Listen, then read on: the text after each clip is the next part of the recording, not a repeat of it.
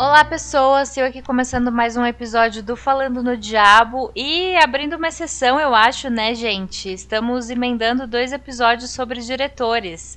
Na semana retrasada falamos dos filmes das Irmãs Sosca. Se vocês não ouvirem, não ouviram, voltem lá que o episódio ficou bem divertido. E hoje a gente está aqui para falar de um diretor que tá super em alta já tem uns anos, né? Robert Eggers. Nem vou, nem vou me alongar falando sobre ele agora, daqui a pouquinho a gente começa, né? Deixa eu cumprimentar meus colegas. Boa noite, Felipe. Olá, Sil! Olá, infernautas, queridos e queridas do meu coração. Olha, eu acho que esse programa vai ser ótimo. Eu, eu gosto muito dos filmes, do diretor. Vai ser muito gostoso falar, relembrar alguns, então acho que vai ser um super programa. Muito bem. Boa noite, Ivo. Boa noite, Sil. Olá, infernautas. Olá, amigos de podcast. Bem-vindo de volta, Felipe. Você estava meio sumido aí uns dias. Saudade de conversar com você. Tava É, mesmo. pois é, pena que o- eu acho que o programa de hoje a gente não vai brigar, mas realmente Não, a, não vai não. a Ou saudade. não, né? Ter surpresas, vai que. É, vai que, né? pois é. Ai, muito bem. E boa noite, Daniel. Boa noite, Sil. Boa noite, pessoal. É, tô curioso para saber o que, que vai sair desse, desse episódio de hoje, porque assim, a gente já tem meio que um consenso em relação aos primeiros filmes desse diretor, talvez, mas eu não sei qual é a opinião do pessoal aí sobre esse mais recente, então pode ser que gere uma boa discussão. É verdade. Senti que vai ter uma polêmica aí, hein? E boa noite, Samuel. Olá, Sil, olá, colegas, olá, infernauta que está nos ouvindo. E sobre o tema de hoje, a única coisa que eu tenho a dizer no momento é que Deus me livre ser um protagonista de um filme do Robert Eggers. Deus me livre mesmo. Porque que é punk, é mais, quem, quem protagoniza aí não é, uma, não é uma história muito boa, não, ó. Pra quem tá vivendo, né? Porque a gente tá assistindo tá ótimo até agora. É real. É verdade. Bem, então como eu disse, né, estamos aqui para falar de Robert Eggers hoje, para quem não associou o nome à pessoa. Robert Eggers é o diretor de A Bruxa, né? Mas não apenas. Ele é um diretor estadunidense, super jovenzinho, ele tem 38 anos só e três longas metragens no currículo, né? Mas antes dele começar a dirigir filmes, ele foi designer e diretor de produções teatrais lá em Nova York. É, depois ele passou a dirigir alguns curtas, né? A gente vai falar dos três curtas que ele dirigiu também. É, e em 2015 foi que ele é, estreou né, num longa-metragem com A Bruxa. É, no próprio ano de 2015, o Eggers já estava falando que tinha intenção de escrever e dirigir um remake de Nosferatu, né, o original lançado em 1922. É, e a gente, né, gente, aqui, desde quando essa notícia saiu, a gente ficou super na torcida. Cada, cada novidadezinha que saía, a gente já ficava todo animadinho de novo, mas não sei se vai dar certo. a gente fala disso também um pouquinho mais pra frente. É, porque eu, eu até vi é, um comentário do Eggers falando que era muito prepotente da parte dele já querer dirigir o Nosferatu como o segundo filme dele, sabe? E aí então ele partiu para fazer O Farol e O Homem do Norte.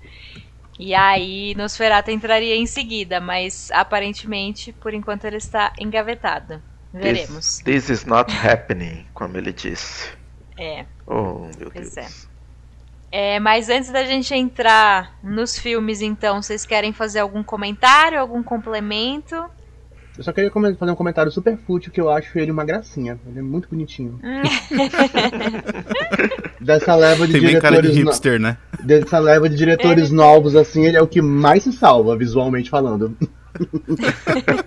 Ele tá, ele tá bem na modinha, né? Esse corte de cabelo lenhador. É, tem os olhos bonitos. É. E, e é interessante, nas, nas entrevistas, é, eu tava vendo algumas entrevistas dele, ele é bem tímido, assim, do. do falando- mesmo falando do próprio trabalho, ele, ele reage muito mal a, a grandes elogios e tal.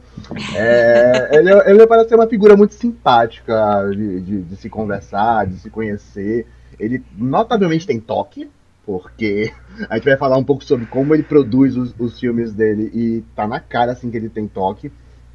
Mas é só assim de coisas de observação. Não é uma pessoa que tem uma história que, que com, com polêmicas ou grandes acontecimentos pessoais que a gente tem assim é, de interessante para falar. Não, ele é, ele é um cara que ele tem uma baita de uma dedicação a, ao trabalho que ele faz, chega a ser doentio o, alguns métodos de trabalho dele, mas ainda assim pela simpatia, pelo carisma, pelo modo como ele, como ele conduz né, esse trabalho, tudo soa muito natural, muito tranquilo, e ele tá vindo aí com uma carreira hoje que, mesmo com três filmes, a gente já pode, já pode considerar meteórica, né? É um dos uhum, grandes sim. nomes da atualidade. A, a, bruxa catapultou ele assim. Primeiro filme dele já, já catapulta ele para uma coisa gigantesca.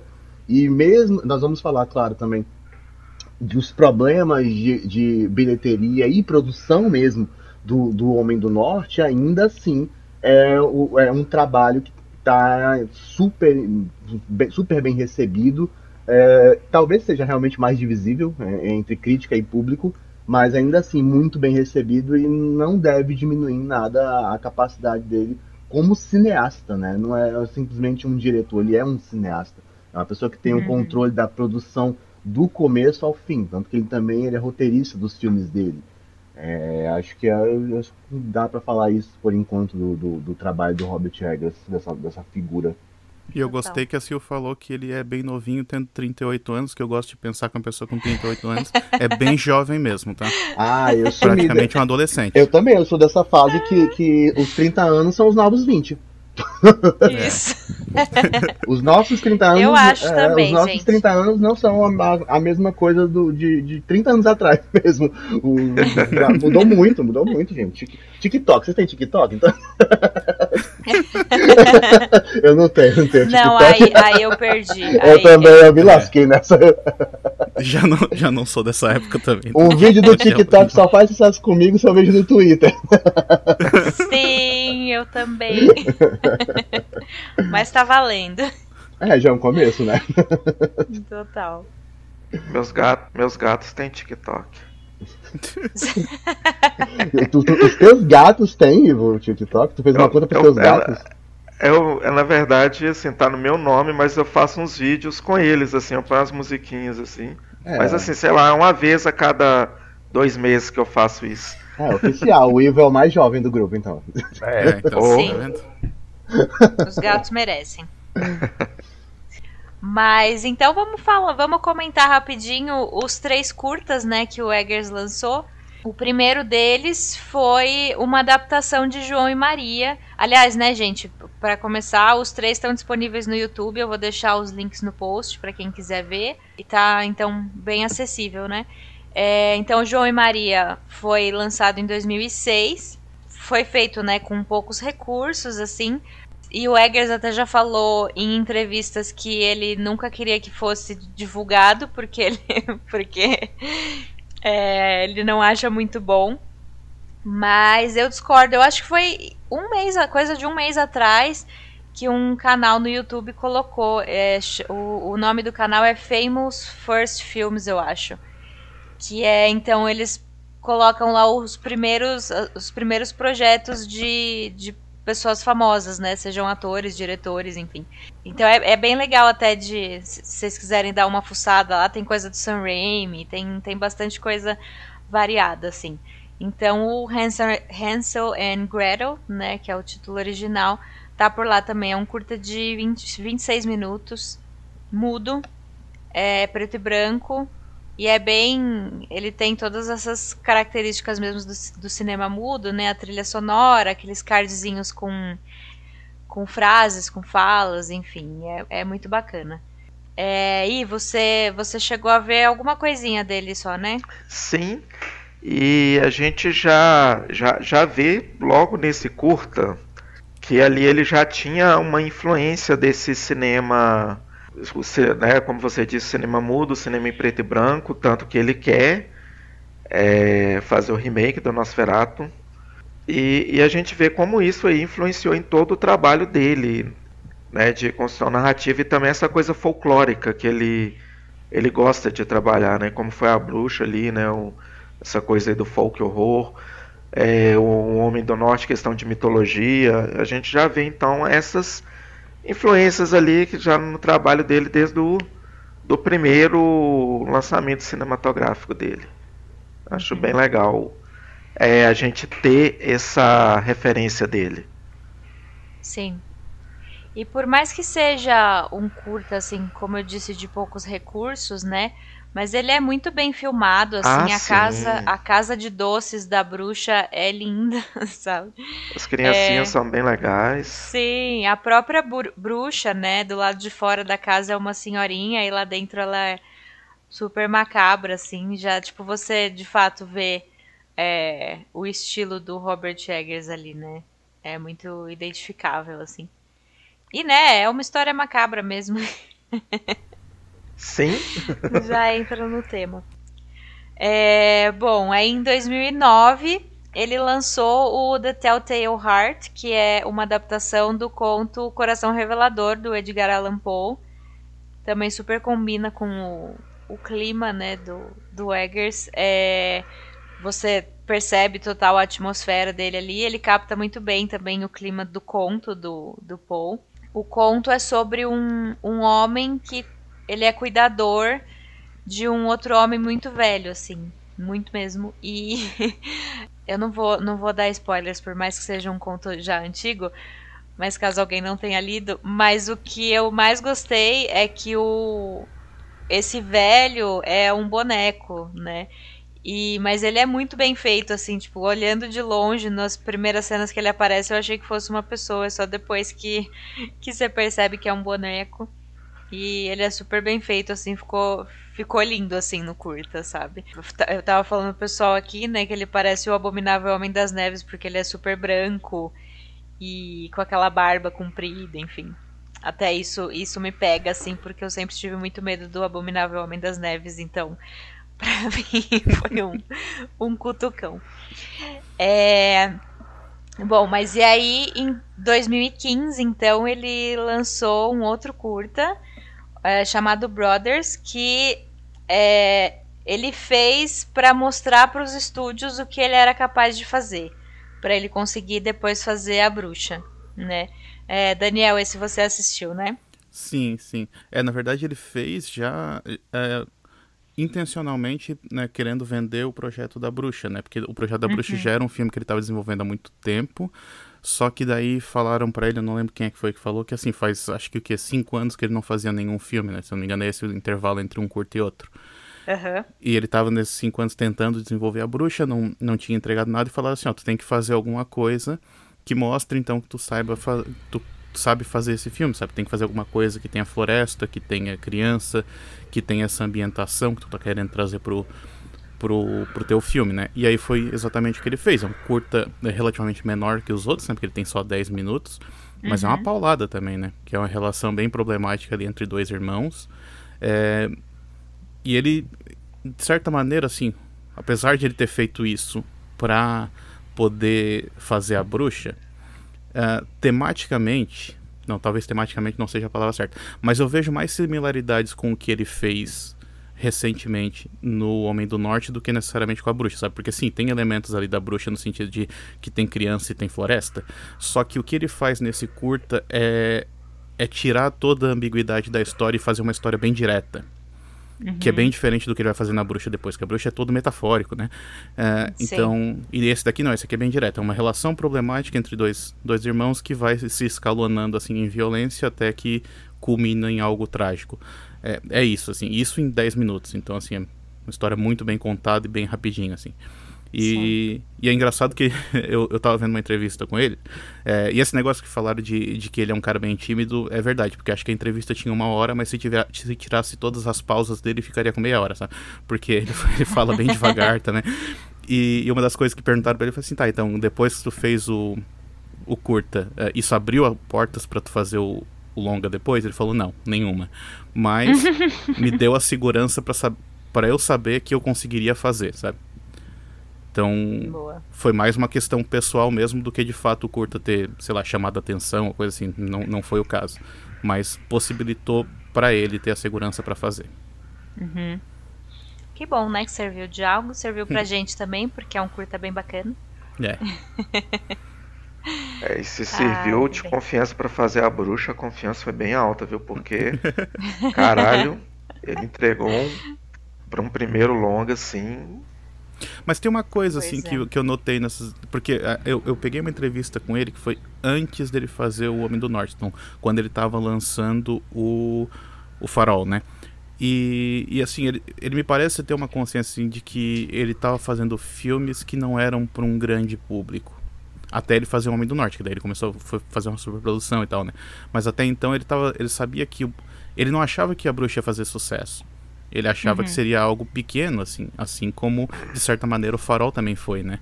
Então, eu acho que, assim, deu a segurança de saber que ele poderia fazer aquilo que ele gosta, sabe? Não necessariamente que as pessoas iriam gostar também. Então, foi, foi- a surpresa foi o sucesso da bruxa. Bom, ouvintes, é, vejam os curtas, né? Que é muito legal ver, ver essa evolução do, do Eggers, assim, ao longo dessa década, né? De 2006 a 2015, assim. É muito bacana de ver, os curtas são muito bons. Bem, mas então, em 2015 ele conseguiu, né, fazer o seu primeiro filme, que é, pra mim, a obra-prima dele ainda, né? Uhum. É, a gente já falou mil vezes sobre esse filme nesse podcast, mas vamos falar novamente. Mil e uma. Ai, a gente não, não É. cansa Mil mesmo esse filme, mas ele, ele, ele merece, né, minha gente? Merece. A bruxa é, é, é incrível. Eu sei que você vai fazer uma introdução aí, Sil, mas eu acho que a bruxa pegou todo mundo assim de jeito, não é? Eu, eu a relação que eu tenho com a bruxa, inclusive assim, eu, fui eu fui assistir o filme muito desconfiado, porque eu fiz meu Deus, será que é aquele filme que a turma fala e quando você vai. Porque de vez em quando acontece isso, não é? Ah, é o filme mais assustador, é o filme mais. Que você vai e assiste e faz. Sério, é isso? É essa besteira? Então eu fui com um pouco com o pé atrás, apesar de ter lido algumas críticas de pessoas que eu conheço e confio, não é? Mas, nossa, a experiência fílmica atingida, alcançada pelo filme A Bruxa, para mim está entre uma das melhores da minha relação com o gênero. É, é fantástico. Eu acho que eu nem vou fazer introdução nenhuma, Felipe. Pronto, então. filme dispensa acho que parece não tem necessidade. Pronto, então, então vou, po- posso fa- Podemos falar. vou, vou só fazer mais um comentário e abrir para o À debate. vontade. Eu me lembro que na época do lançamento da Bruxa, eu acho que por isso eu tenho essa relação muito forte com a experiência fílmica. O nosso Marcelo Bilice fez uma crítica, não é, na qual ele dizia mais ou menos o seguinte: para assistir a Bruxa é, é, na sala com menos pessoas, evitar uma sessão muito lotada. Então eu fiquei com aquilo na cabeça. Então eu fui numa terça-feira às três da tarde ao cinema, que é assim, é um dia e um horário completamente aleatório pra mim, assim, eu devia estar de folga nesse dia, não sei, mas fui. E eu lembro que eu, eu, eu fiquei sentado vendo as pessoas entrando na sala e eu ficava julgando as pessoas, dizendo: essa pessoa tem cara de quem vai fazer barulho, essa pessoa está Ah, com uma sacola. Ah, nessa sacola deve ter comida. Ela vai abrir a sacola e vai começar a comer durante o filme. Acabou que nada disso aconteceu e todo mundo se comportou muito bem no filme. É, mas eu acho que o que mais me chamou a atenção, e aí a gente vai ca- cada um falar das suas leituras, é a, a muito o que existe de subtexto naquele filme. É, bom, se você está escutando esse podcast, então provavelmente né, você sabe que vamos falar dos filmes e os curtas não, porque já, já, já foram mais. Já, já são menos conhecidos, muita gente não viu, mas aqui vai rolar os spoilers do- dos filmes. Talvez o Homem do Norte a gente evite um pouco, mas a bruxa vai ter spoiler. Não, vamos dar spoiler. de- Ah, vai dar spoiler, então tá liberado o spoiler. Ai, vamos. E aí eu me lembro que eu acho a história muito boa, muito legal, mas eu, eu gosto muito do contexto daquele bosque, daquela ideia de que existe um, um, um, um- um mal, ou uma maldade, ou um evil naquele bosque. e que acaba se, apro se apropriando ou se aproximando daquela família. É, eu acho o bosque, e que, e que é uma representação muito comum do cinema de terror, mas eu acho o bosque da bruxa especialmente mais assustador, não é? É, é, é, e eu gosto muito da relação quase. É, é, ela é uma relação tensa, mas ao mesmo tempo familiar da, da, daquela família ali, da, da, daqueles personagens, não é? O, o, o, o pai, William, com a, a, a mãe, Catherine, é, é, é os filhos, a, a Thomasin, que tem uh, todo um, um contexto sexualizado ali. Então eu acho muito interessante esses dois pontos. É, é, é, ele é um filme que ele vai lhe, lhe, lhe envolvendo e minha gente tem o Black Phillip, que é para mim um dos melhores vilões da, da década. Meu Deus, o que é Black Phillip? Black Phillip é maravilhoso. É, e como não deixar. Eu, eu, vou só falar isso e vou, vou me calar. Mas, minha gente, é, é a cena final, para mim, é, é um deleite narrativo e visual. Primeiro, você tem a Thomasin lá com querendo falar com Black Phillip e meu Deus, quando ele fala, você se treme todinho, você desmaia no meio do cinema, porque você tá, está completamente envolto naquilo. A, a, o roteiro, a ambientação, a direção de arte, a direção de fotografia, parece que eles lhe, eles lhe puxaram unicamente para aquela cena. Aquela cena do diálogo dela com Black Phillip é, é é de uma é de uma é de um brilhantismo narrativo como poucas vezes eu tinha me lembrado de ter passado em um cinema com aquilo. É, é, e eu acho muito representativo como aquela conversa acontece, o, o, o que acontece após a conversa. E eu, eu acho que toda essa, essa, todos esses elementos, a utilização do bosque, a direção de arte, a direção de fotografia, essa questão do, do, do, dessa tensão sexual que existe ali naquele, em alguns daqueles personagens, o Black Phillip, nossa, para mim é uma obra assim, do ponto de vista narrativo, do ponto de vista estilístico, do ponto de vista de, de cinema de gênero, eu, eu realmente não não não, não canso de elogiar esse filme. É, eu vou, vou fazer um comentário aqui que por mais que a gente vou, vou até aproveitar num comentário que o Daniel fez sobre o Brothers, ele a gente se enxerga sim muitas metáforas nele, mas ele também é muito direto. É, tanto que o que o, o no próprio né, letra do filme ele fala que ele foi concebido através de pesquisas né, de manuscritos Sim. da época. Então tudo ali no filme ali é, é são são são é, são resultados de pesquisas né, do, do Colvin, do livro, da, né, do, até mesmo, já que a gente pode dar spoiler, da, da morte do bebê, né, de como as bruxas, o que, que elas fazem com o bebê. É, e isso é muito pesado. Isso é muito pesado. E, e o, o, que mais me, é, me impressiona no filme é justamente essa questão que é uma família extremamente religiosa, uma família extremamente temente a Deus e que Deus não tá nem aí para eles no filme, porque só tá dando merda na vida. E o diabo, ele vê aquilo ali, vira e fala ali: Eu quero aquela pessoa ali. Então eu vou fazer de tudo para eu pegar ela para mim. Como que eu vou fazer isso?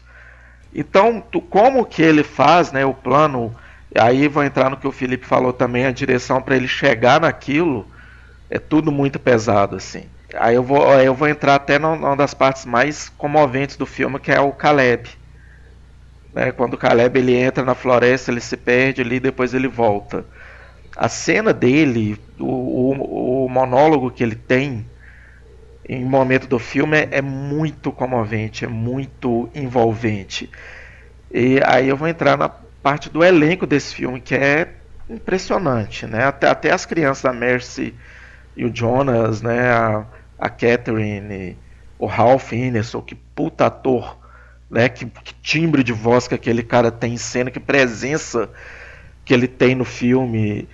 A, a Anna Taylor-Joy está maravilhosa, né? A gente estava praticamente conhecendo ela ali. É o filme que vai catapultar a carreira dela, né? Isso, uhum. isso mesmo. Cara, e assim, é. É, é o filme que eu, eu viro eu falo assim, nos últimos.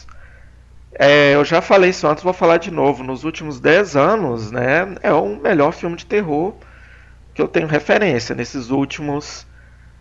Eu vou falar, eu vou, vou aumentar um pouquinho. Nesses últimos 12 anos, de 2010 para cá. É o melhor filme de terror para mim que eu, que eu vejo, revejo, acho que todo ano eu tô vendo esse filme e eu acho ele sempre maravilhoso.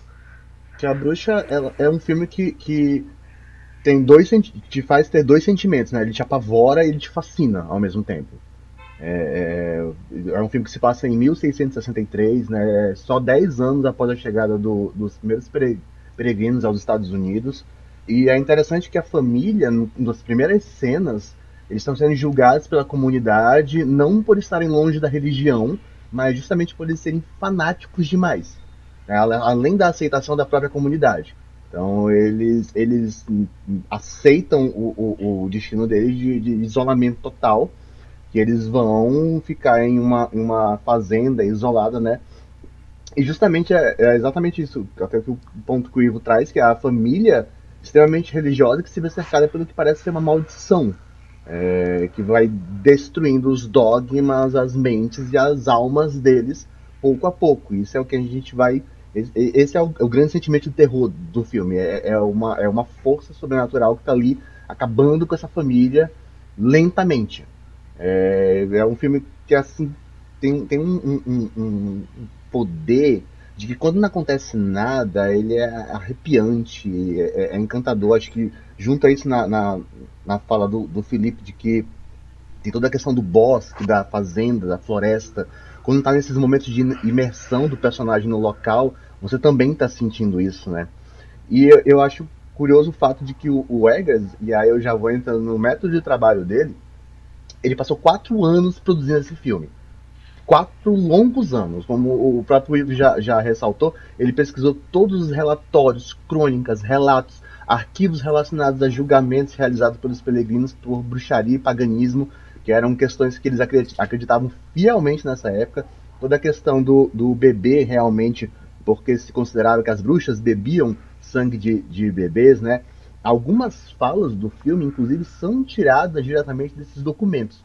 E principalmente roupas, armas, as estruturas, os métodos de plantio, é, toda a, a, a infraestrutura da, da casa, da, o, o, o, pequeníssimo momento ali da comunidade, tudo é extremamente fiel às estruturas da época. Se utiliza-se muito é, é, é catálogos históricos para fazer esse tipo de filme de, de época básico, se usa muito, como é que se diz, é, é, é, muita, muita liberdade criativa nesse tipo de trabalho também mas o Eggers não. Ele, inclusive, ele, ele deixa bem claro numa entrevista que quando um diretor se utiliza de liberdade criativa para um filme de época, é, ele está se dando um grande desafio.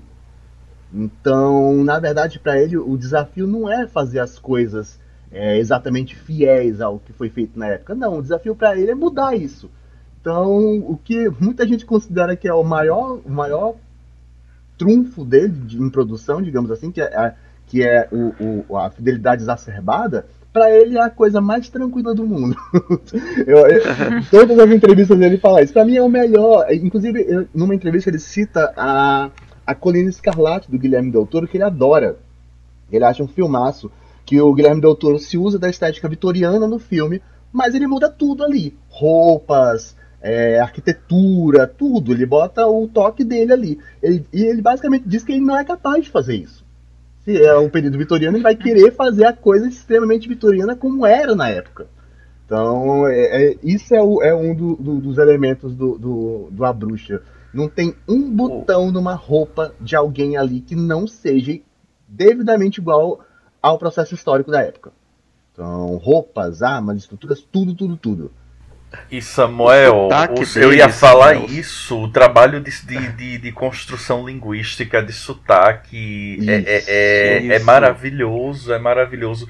Eu acho ofensivo uma pessoa assistir esse filme dublado, sabe? Porque Nossa, é um crime. É, é, é, um crime, devia ser proibido, assim. Acho que quando ele lançou, devia ter um contrato, assim, proibindo esse filme de ser dublado para outros idiomas, para qualquer idioma, porque a, a, a construção do elemento da fala faz parte desse contexto que o Samuel trouxe e, e nossa, é, é, parece outro idioma. Parece que, para quem é acostumado com a língua inglesa, para quem fala a língua inglesa, você assiste a bruxa e, e não entende um simples bom dia. E é maravilhoso isso. Até acho que é o grande destaque realmente vai para a interpretação do Ralph, do Ralph Ineson, né? Que é assim, a, voz dele é uma coisa, parece que tá numa gruta o tempo todo. E, é, te fascina e te dá medo ao mesmo tempo. É bem, é bem surpreendente. Inclusive, é, é um filme que tem essa pegada né, de, de histeria do medo da, bruxa, da de bruxaria, junto ao machismo que a gente vê na, no, no, comportamento da família pelo desabrochar da adolescência da, da Tomazin. É, tem a questão de que é um, um raro filme que tem terror psicológico e sobrenatural caminhando juntos com um primor assim único, é, é, é, um, é um acontecimento como, como tem isso no, no, nesse filme. A gente sempre tem a impressão que a gente está vendo mais do que na verdade está sendo mostrado. E é um dos, dos, sentimentos que eu mais gosto nesse filme. Você fica com mil teorias na sua cabeça do que está acontecendo, você imagina mil coisas que não vão ser mostradas. É, e, e, e, entra na tua mente, cara, como um filme tem esse poder de entrar na tua mente e de te levar por tanto tempo, por anos, por semanas, por dias. Eu, eu me vejo pegando nesse filme até hoje. É por isso que acho que é o filme mais comentado do, Boca do, do nosso podcast depois do Abracadabra. Sim. que é uma boa sessão dupla. Ah, e Abracadabra 2 é estreia esse ano, não é? Não, a gente tem que fazer um programa especial. Mas só uma coisa que vocês falaram em relação ao, ao, a esse apuro é, dele, na, na, inclusive na parte de planejamento, né? Tem até a história por trás do porquê que a grafia do, do título em inglês tá escrito com dois Vs e não com W, né? O The Witch ali. Uhum. Porque ele, ele, encontrou isso num, num panfleto, sei lá, do século, sei lá qual, sei lá, século XV ou coisa assim. O que acontece? É, era caro para as prensas terem da época terem todas as letras em todos os tamanhos diferentes, sabe? Então, tipo assim, letras que não eram muito usadas, muitas vezes eles não tinham. Então, por exemplo, o W não era muito usado no, nos títulos dos panfletos, então eles não tinham o W no, no tamanho maior, eles tinham só um tamanho menor para compor o texto, né? E aí ele achou um, um panfleto que estava falando sobre alguma coisa relacionada a bruxas e tudo mais. E aí, como o título no título do panfleto era escrita a palavra bruxa e eles não tinham o W, eles usaram dois Vs para formar um W, sabe? E aparentemente isso era algo relativamente comum. Só que, pô, ele foi explicar isso numa, numa entrevista dois, dois, três anos depois, tá ligado? tipo, até então tava lá o título assim e é, e é isso, é, são dois Todo Vs. Todo mundo ficava olhando, Devit, Devit. É. São dois Mas, assim, não é um assim, W. É, eu acho incrível, né, como esses detalhes engrandecem a produção, né? Quando a gente né, descobre o motivo, né, como o Daniel falou aí, e eu acho que isso engrandece muito mais o filme. Né, esses pequenos detalhes aí. O Eggers hoje ele cansou desse filme, ele não aguenta mais assistir ele. não aguenta mais comentar ele, mas só lamento para ele. Nós somos um fandom e não vamos deixar ele em paz. Então, é, mas a última vez que ele precisou ver o filme foi para fazer a correção da paleta de cores da versão que ganhou HDR, né? E ele destacou que ele sentiu um arrepio vendo a cena em que a Tomazin enfrenta o próprio pai após tanta humilhação silenciosa. E eu acho interessante, esse, é, inclusive, essa frase que ele disse, humilhação silenciosa. Porque humilhação silenciosa é uma coisa que está presente nos protagonistas dos três filmes. É, a Tomazinha ela é humilhada no, no, no, no, na bruxa e a resposta dela primeiramente é o silêncio. O garoto, né, no, no farol, ele é humilhado pelo, pelo faroleiro lá e a primeira resposta dele é o silêncio. E no Homem do Norte, em meio que no meio só que a resposta é o silêncio, porque o começo é muito brutal. Mas ele tem silêncio. E depois ele começa a falar sozinho também. Isso, tem isso. É, o Homem do Norte é o mais diferente de tudo, a gente vai chegar lá já já. Mas desses dois filmes eu, eu, eu curto muito essa ideia dos protagonistas com um sofrimento silencioso e depois esse, esse sofrimento tem uma explosão. É, ele, foi, ele foi questionado uma vez sobre isso também. Mas ele disse que foi uma, uma grande coincidência é, esse aspecto no, nos protagonismos. Agora, é, é, só rapidinho antes da gente passar para o próximo, eu gostaria de dizer, inclusive eu já fiz comentários sobre isso no nosso WhatsApp. O nosso WhatsApp é muito movimentado. É que eu me lembro sempre da bruxa sempre que eu vou ao supermercado. É um filme assim que não sai da minha cabeça quando eu vou ao supermercado. E o motivo é muito simples. Quando eu chego ali na seção de queijos, manteigas, margarinas, que eu vejo o preço das coisas, eu me lembro do Black Phillip dizendo, né, se a Thomasin ela quer provar o gosto da manteiga e tal. Aí eu, eu lembro assim, eu olho e pô, com esse preço realmente tem que ser um pacto aí com Black Phillip, né? Porque tá difícil. Então, até nisso, ó, estou eu no supermercado vindo a minha playlist tá anos 80. pagar pelo queijo. Pois é, quando eu chego na seção da manteiga, pronto, eu lembro do Black Phillip. Se o, se o Black Phillip soubesse, se o Black Phillip soubesse que pra gente fazer um acordo não ia precisar nem chegar perto da minha família, era só vir conversar de primeira. Olha, não, você tá foda. Com essa inflação, se o Black Phillip chegasse com uma manteiguinha aqui, ó, cabeça de touro, aviação, dizendo bora fazer um, um contratinho, bora fazer um contratinho, a gente já... Não precisava matar ninguém, não. Não, não precisa, não precisa. Não precisa levar bebê, não precisa nada. Só, só é. é Assina onde? Cadê? Cadê? Cadê? Me dá a caneta, cadê? Gente, eu ia falar duas coisas, mas eu vou ter que acrescentar uma, né? Felipe falou sobre o nosso grupo do WhatsApp ser super movimentado. Se vocês quiserem entrar, ouvintes, ele tá aberto para apoiadores, então Catim, vamos lá. Uhum. Apoiem o, o Boca do Olha só como ela aproveitou. E conversem com a gente. Melhor Ataque deixa. de oportunidade. é, outra coisa é que eu queria muito ver é, o Robert Jagger sofrendo tentando dirigir o Black Phillip, que pelo que ele fala foi muito difícil. Né, eu imagino. Eu acho que o, que o Ralph Ineson, inclusive, se machucou várias vezes, de verdade. Porque o Black Phillip é um insuportável. Que a gente é ama, é que ele mas tava ele é um no personagem, né? Exato, exato. Hum. é... E mais uma coisa, vocês falaram do, dessa questão do machismo que é abordada no filme, é, dessa repetição do. Como é que é? Humilhado silencioso, Samuel? A humilhação silenciosa. Humilhação silenciosa. Outra coisa que eu acho que, que é recorrente assim nos três filmes e que, e que é bem abordado nos três é a questão de gênero, né? Uhum. Porque. E de formas diferentes, porque afinal em A Bruxa é, a gente tem uma protagonista que é uma menina que tá, tá é, ali na, na puberdade, né? Pra virar uma mulher e tal, e é aí que ela passa a ser a bruxa, o monstro é, mas e, e isso poderia ser, poderia dar muito errado, é, sendo considerando que foi um cara que escreveu e dirigiu, né? Mas não deu. Eu achei que ele teve muito tato, assim, ficou uma história incrível.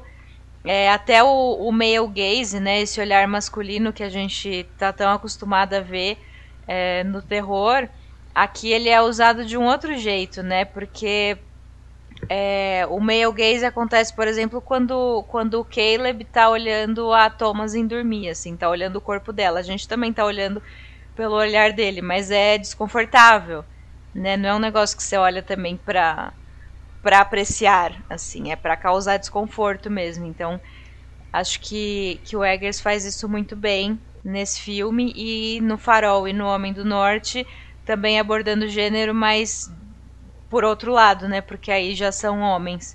Então, daí a gente a gente fala desses daqui a pouquinho. Ah, eu queria só acrescentar também, Ivo tinha falado hoje à tarde, né, sobre a, o orçamento e a bilheteria.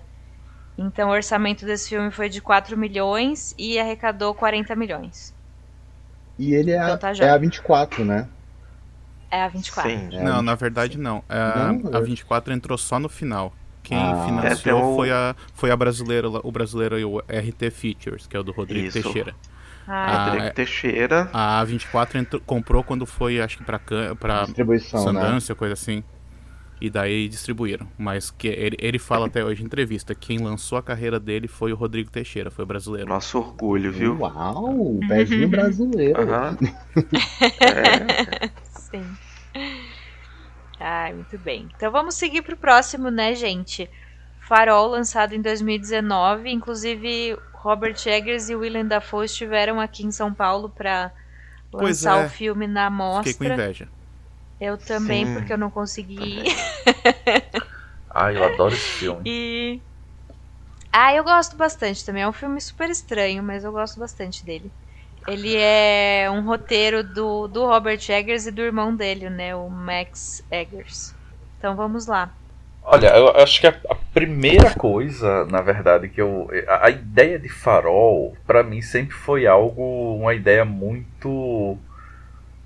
Muito assustadora, assim. Você ficar em uma ilha. Às vezes essa ilha nem é literalmente uma ilha, é, é- é um- uma ilhotazinha, não é? É, por meses e meses, ou semanas ou semanas sozinho. Ah, eu já acho que já começa bem por aí. Mas o, o Robert Eggers, nesse filme, né, no, no Farol, eu acho que ele é extremamente feliz porque ele vai criando uma atmosfera que vai. é, é, assim como a bruxa tem também muitas possibilidades de leitura, você tem também uma fotografia belíssima, o trabalho de direção de arte é fenomenal. O próprio farol foi construído do zero para essa filmagem. É, tem tudo isso. A gente pode dar um grande idem nesses elementos que foram elogiados, mas eu, eu, eu, eu acrescento um aqui que para mim acaba sendo o grande diferencial em comparação com a bruxa, que é o fato de você só ter dois personagens né, principais e deles serem ah, tão tão estranhos e ao mesmo tempo infelizes diante um do outro. Assim eles não se gostam mas precisam se tolerar e mas rola essa relação de dominação do, do William Dafoe que está maravilhoso uma das injustiças ele não ter sabe vencido ou pelo menos recebido uma indicação ao Oscar porque ele, ele, ele tá fenomenal. O, o Robert Pattinson também.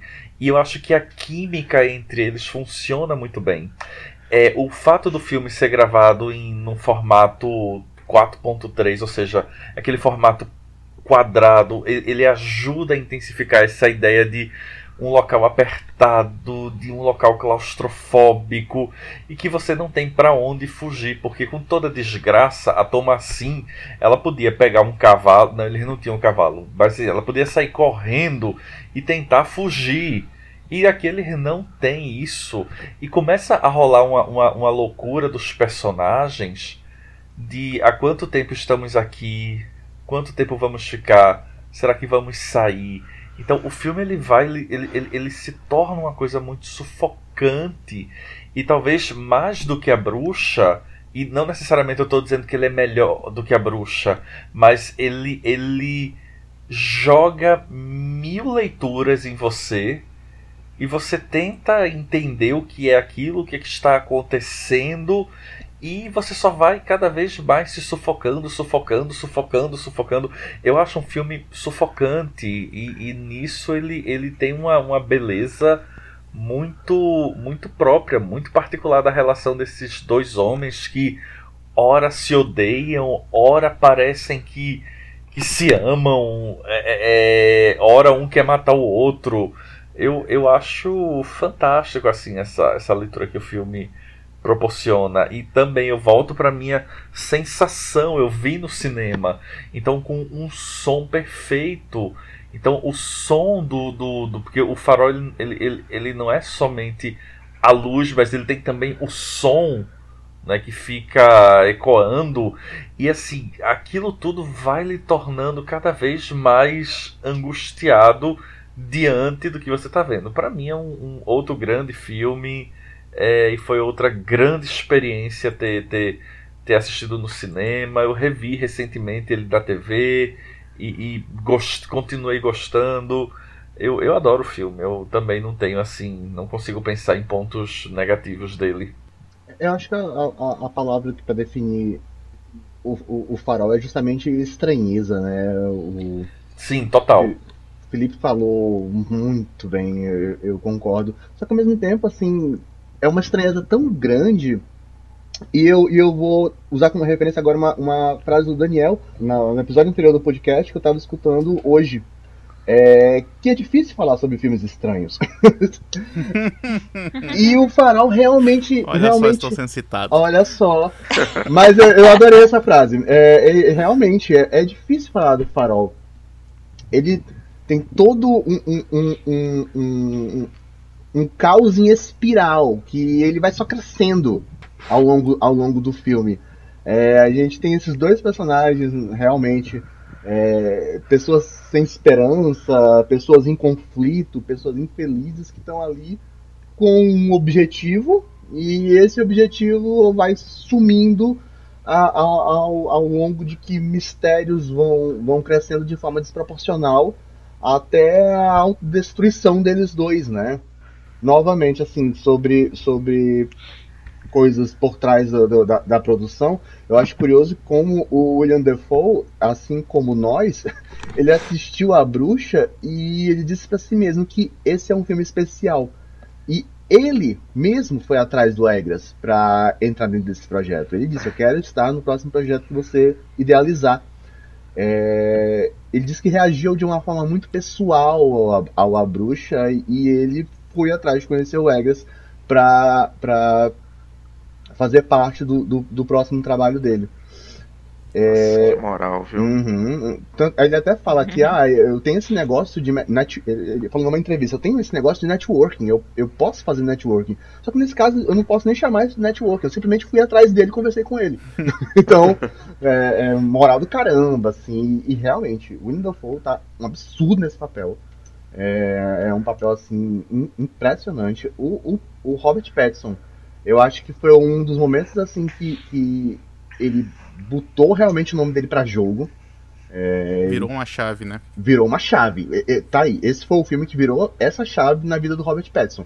Porque, de repente, a gente não pode nem fazer mais piada de, de não, Crepúsculo. Não. Pode não, pode não, eu defendo. Eu defendo. É, é ofensivo é você é. lembrar que ele fez Crepúsculo. A gente esquece, porque ele tá vendo tanta coisa boa e tá se entregando de uma Sim. forma tão grande aos papéis dele que ele tem minha total admiração. Paixão no coração também. Eu tô aqui, aqueles cartazes atrás de mim, tudo Robert Pattinson. é.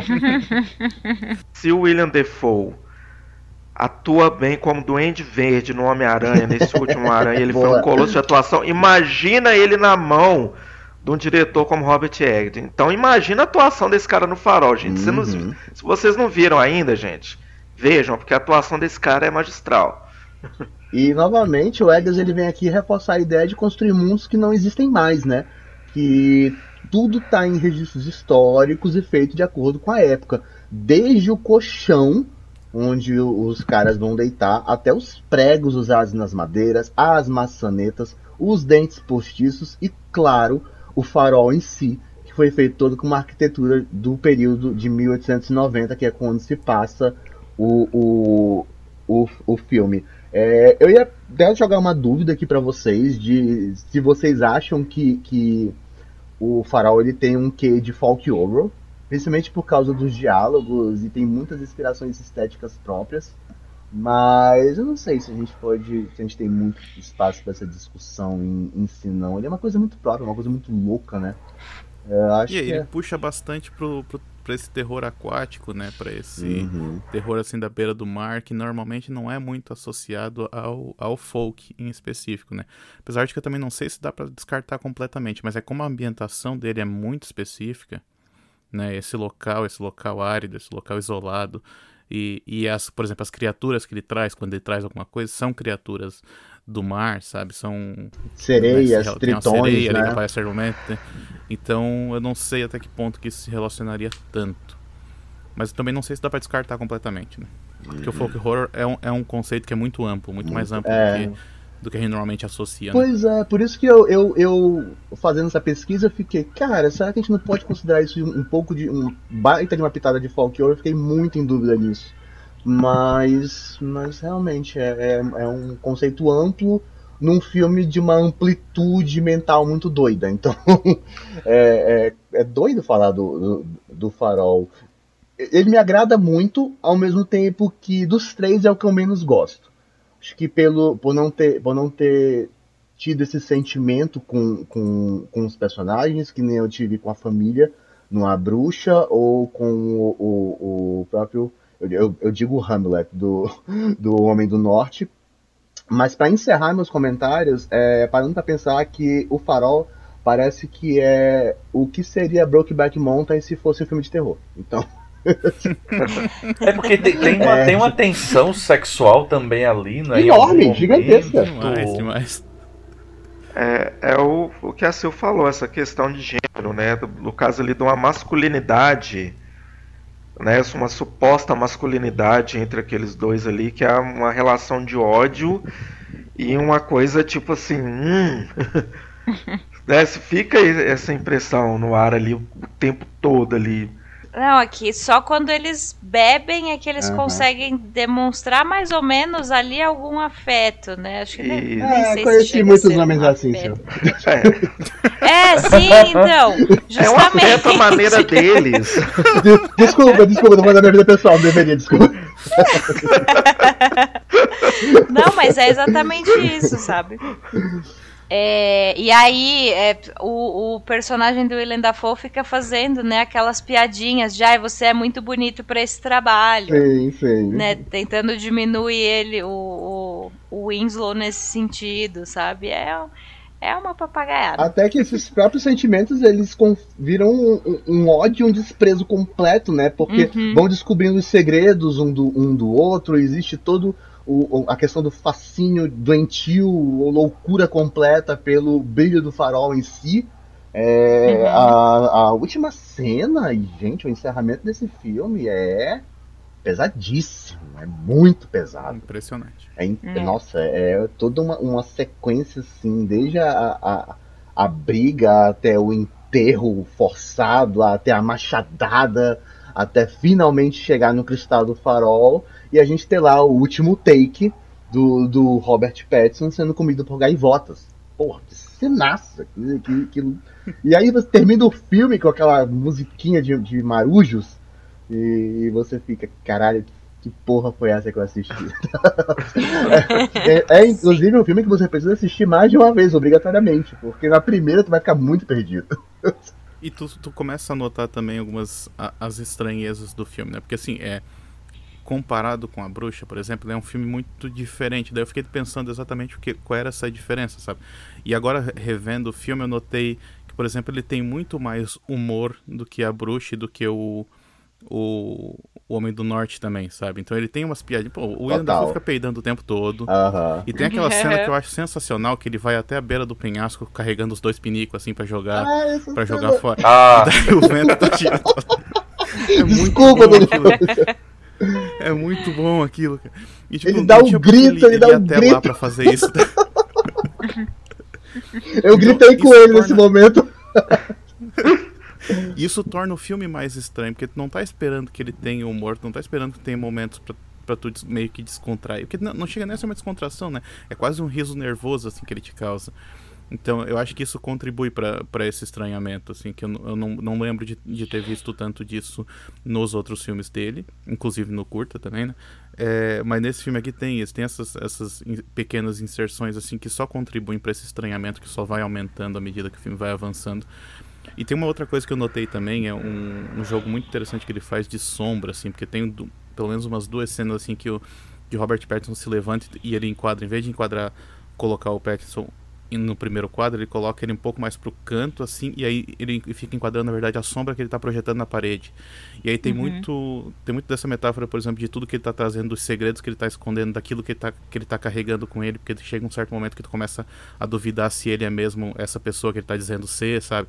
Então acho que tem tem muita coisa, tem muito significado por trás dessas sombras, assim, tipo, gostei bastante desse uso também. E que remete Legal. também a cinema mudo e tudo mais, que são as referências dele, né? Sim. Muito bem. O orçamento desse filme foi de 11 milhões de dólares e a arrecadação foi de 18 milhões. É, começou a piorar é. o negócio, hein? É. tá gastando mas, mais, ganhando menos. É, mas realmente, mas no, novamente ele é absurdamente bem recebido. É um sucesso uhum. de crítica absurdo a ponto de ter uma indicação ao Oscar, né? Que foi de melhor fotografia. É, inclusive o, o Egas tem uma maneira bem própria de fazer fotografia. Eu quero comentar isso mais no, no Homem do Norte. Mas ele é meio que o terrorzinho dos diretores de fotografia também. Então, ele tem todo. E esse filme é todo em preto e branco, tem toda essa, essa forma mais quadrada, né? Fez, foi, foi todo um, um impacto. E ficou. E também tem aquela questão de que é o filme que vem depois, quatro anos depois do lançamento da Bruxa que a gente tem que lembrar, como o próprio Ivo ressaltou, tá em todas as listas de melhores filmes de terror da década. Então, uhum. então não foi um, um, um negócio fácil, não. Ele veio com uma, uma carga muito grande. Eu sempre gosto de lembrar do exemplo do próprio Ari Aster, por exemplo, que lançou o Hereditário, que também é um filme que está em todas as listas de melhores filmes de terror da década. E um ano depois só, ele lança o Midsommar, e o Midsommar foi muito meio a meio. Eu amo, eu, pra mim, eu sou apaixonado por esse filme. Mas ah, ele é muito meio não. a meio. Aí, ó, viu? mas o, o, o, farol, não. O farol, por mais que não tenha atingido justa mesmo, justa, justamente a mesmo, o mesmo público, a mesma quantidade de pessoas que o A Bruxa, o público que ele atingiu são pessoas que gostam, que definitivamente gostam desse filme. E tá bem acessível, né? Tá no Prime Video, tá no Netflix. Hoje tem conta assim facinho. Pois é. É, a, a gente mais Exato. pra frente a gente vai falar sobre essa questão de bilheteria e recepção de filme, que isso daí foi um assunto que surgiu essa semana até na gente mesmo do podcast. Uhum. Pra gente tentar entender, né, como é, até mesmo Sim. o motivo do Nosferato estar sendo engavetado, né? A gente não sabe meio o motivo, mas temos que tentar entender. que até, é até, isso. até a gente pode deixar isso de deixa para falar já do Homem do Norte, Sil? Sim. Porque em 2022 o Egas vem com o, o Homem do Norte, né? Que é um filme que ele traz basicamente toda a forma de trabalho dele, só que com um diferencial. É o primeira, primeiro grande, primeira grande aposta de estúdio dele, de verdade. Que a gente tá falando, por mais que a gente esteja falando de milhões de dólares, 4 milhões na bruxa e foi 11 milhões né, no, no, no farol, é, e já a gente tem que considerar que esses não são filmes de grande orçamento, muito pelo contrário. E aí a gente vem pro primeiro grande, pro primeiro filme de grande orçamento de verdade, do, do, do Eggers, que é o Homem do Norte, né, o The Northman, que gira em torno ali de quase 90 milhões de dólares. Um puta elenco, né, nomes de peso, e que incrivelmente surgiu numa conversa, a ideia de fazer esse filme, o épico viking dele, de uma conversa que ele teve num almoço com o Scargard, que vai protagonizar o filme. O Homem do Norte é baseado numa história do folclore dinamarquês, né, onde a gente não sabe até onde é baseado em fatos reais, e que serviu para o Shakespeare escrever Hamlet. Ele é um filme com uma pegada completamente diferente de tudo que o, o, o já fez. Ele é brutal, de uma violência gigantesca, colossal, que ferve o teu sangue enquanto está assistindo. É impressionante e ao mesmo tempo eu posso afirmar é uma coisa linda. Então, assim, do, do, do, do que eu senti. Ele novamente ele usou o máximo de autenticidade histórica que ele foi capaz de, de fazer. E como ele teve um orçamento gigantesco para esse filme, ele não mudou o método de trabalho dele. Pelo contrário, né? O, o, foi justamente a, a, essa questão da, da pesquisa, da, da, da do, do, uso, da fomentação do, dos espaços ele fez no máximo possível. eu acho que nunca uma obra que tenta, tente, é, assim, do que eu acompanho, uma obra que tente resgatar a ideia do período nórdico, lá do ano 900, foi tão fiel realmente a tudo que foi feito de, de, de trabalhos de, de, recolhimento histórico até agora, de sítios arqueológicos. O Egger, Egger foi profundo nisso, né? A gente tem um, um, uma, uma, uma história muito pesada de vingança. É, conta, a gente tem a história do Amleth, que tem o pai morto logo no começo do filme. A gente tem que lembrar que, historicamente, a, a, esse período, nesse período, os reis vikings, na verdade, eram meio que reis de grandes fazendas, grandes feudos, não eram grandes cidades, reinos ostensivos, não, eram divididos em, em, em pequenos reinos. O Amleth é um príncipe desse, desse reino, até que o pai dele, que é o rei Alvand, é morto pelo tio, pelo irmão dele, né? E aí, depois de anos, o Amleth tem uma oportunidade de se vingar do tio, é, matá-lo e resgatar sua mãe. Só que ao longo dessa jornada de vingança insana, ele vai descobrindo que as coisas não são bem assim, né? Então, é. a gente tem toda um, um, um, uma produção com cenas grandiosas. Eu acho que, por exemplo, a cena do, do assalto ao vilarejo logo no começo, com o Amulet, é, é a primeira cena dele adulto, né, praticamente, é linda, é, é, é assim, um espetáculo. Inclusive, é um plano sequência absurdo. É, só Deus sabe o trabalho que, que aquilo deu de fazer. Foi algo eu fico chocado com a produção daquela cena em particular. E eu gosto muito do aspecto desse filme, do que o sobrenatural ele tá ali de uma forma muito natural, na verdade. Não é, é como se fosse uma coisa à, à parte. Não, a mitologia nórdica ela tá inserida dentro dessa história nórdica real, entre aspas, né, pra caramba, é, de uma forma muito fluida, desde a espada mitológica que só pode ser desembanhada à noite, até a cavalgada das valquírias após a morte em batalha e a simbologia dos animais entre os lobos, ursos e corvos que a gente tem. É tudo muito, muito lindo. uma produção assim fantástica. Eu, tô, eu por exemplo, estou jogando atualmente Assassin's Creed Valhalla. E por mais que tenha tido uma pesquisa muito grande para fazer esse jogo, é muito, muito óbvio a romantização que eles fazem da, da vivência nórdica da época. Não é, a gente percebe que não é, não era daquele jeito. É, é muito quer trazer muito, muitos conceitos que não existem. A, própria vingança em si do, do, do Amalek é uma coisa que existe a partir do momento que não existe justiça, não existe instituições, são coisas de homens para homens, né? Então esse é um, um sentimento que, o, que, o, que o, o filme tenta trazer. Mas essas são as minhas primeiras palavras. Eu acho que The Northman foi o, o grande filme do ano para mim até agora. É, não, é, aliás, tá, é, é, foda, porque eu assisti o The Northman eu achei, caralho, é filme do ano. Aí duas semanas depois, ou foi três semanas depois, eu assisti o Everything Everywhere.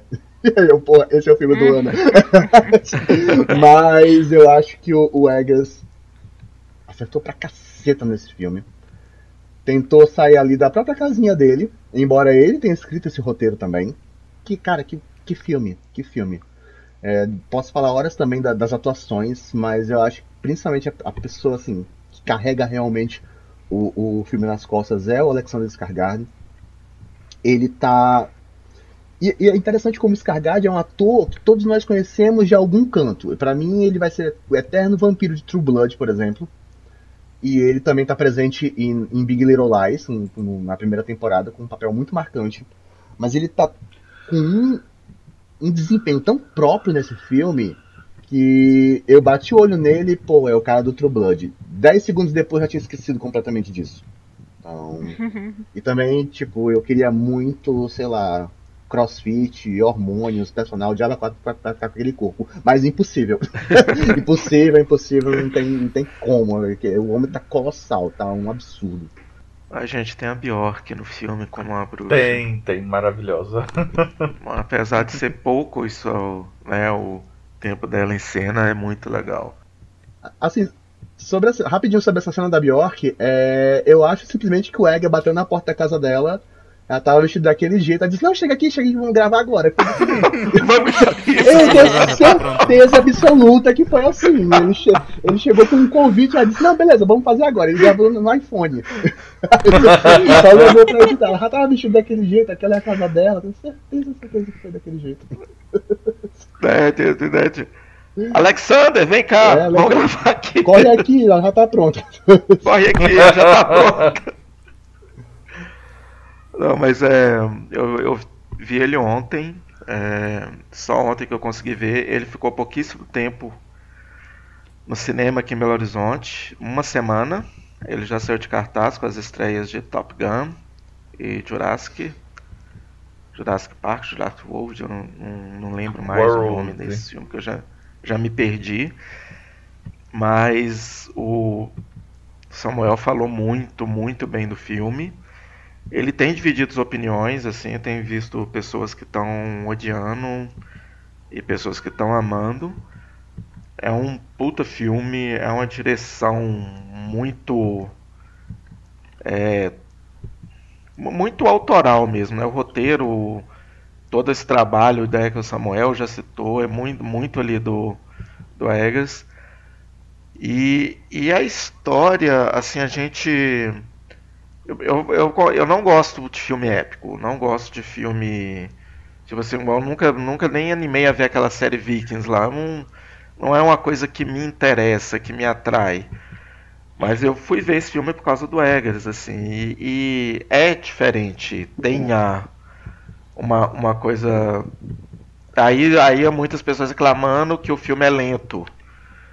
É, mas aí acho que é justamente que o, que o Eggers ele faz um desenvolvimento né, da, da história, da narrativa. É uma adaptação né, de uma história já existente. E ele faz isso muito bem, to, todo né, o processo ali do, do, do, Hamlet, do Hamlet para chegar no. Né, a conquistar a vingança dele. Quando ele chega ali em momentos cruciais ali, ele tem que fazer escolhas e, e, ele entende que as coisas não são do jeito que ele pensa. E isso, isso é muito muito interessante para as decisões que ele toma, para as atitudes que ele toma, para as escolhas que ele faz é, durante o filme. E assim, eu, não, eu queria estar tá muito falando né, de spoilers. Acho que no final do ano, na, na hora que a gente chegar e comentar dos filmes do ano, a gente pode é, destrinchar esse filme mais, porque seria muito interessante a gente comentar determinadas cenas ali, mas acho que não, não vale a pena falar agora, porque o filme é muito recente aí. Mas a Sil falou que pode falar spoiler, tá? Ela permitiu. É, não, a gente tá Pode? Então pode falar que ele morre, pode... não tem problema. É, a gente... Já tava avisado. Já tava avisado, relaxa aí. Vou... Para os ouvintes. Libere é. seu coração. A gente, pô, pô na, na cena dele, do. Que ele tem o diálogo com a mãe dele, puta que pariu, né? Que a mãe dele conta o que, que né? Ai, o, o que, que aconteceu realmente. Aquilo ali dá uma virada em tudo no filme, ah, né? Porque, tipo. Porque o cara ele chega assim, pô, eu cheguei até aqui, eu fiz todo um trajeto, um plano, né? Eu, eu, fui, eu fui descobrindo, eu, eu, eu me juntei a uma né, um, aos, uns bárbaros ali, aos vinks ali, eu destruía, sequestrava, eu me tornei escravo, eu virei tudo aqui para minha mãe chegar e falar. Eu queria que, né, que acontecesse isso. E, e, e, isso é muito foda no filme, que, que eu virei e falei, tipo assim, puta merda, e agora? É, o que, que, que vai acontecer agora, né? E acontece o que acontece, porque é, ele chegou no momento ali que ele tomou, ele fez uma escolha que ele ia cumprir pelo futuro dele, pelo futuro da, da personagem da Anna Taylor Joy. E, cara, é, é muito foda, porque, porra, era a mãe dele, o irmão dele, então é muito, muito difícil assim, a gente pensar e conceber no, no filme de, em questão de escolhas de personagem e vira um um, uma coisa assim da, da questão da vingança mesmo, né? Em, em, que momento que a vingança tem, em que momento que a vingança pode trazer alguma paz, trazer alguma resolver alguma coisa, né? é bem, bem legal essa. Legal não, né? Não é, não é legal, é bem interessante. Até da, da... Co- Como que ele mostra isso? Até das palavras da própria profecia, né? Da, da bruxa interpretada pela, pela, pela Ah, Bjork, que ela diz pra ele, eu, eu não sei as palavras exatas, mas que ele vai ele- vai haver um momento que ele vai ter que escolher entre salvar aqueles que ele ama ou fazer seus inimigos teme- o, o temerem, né? Alguma coisa assim.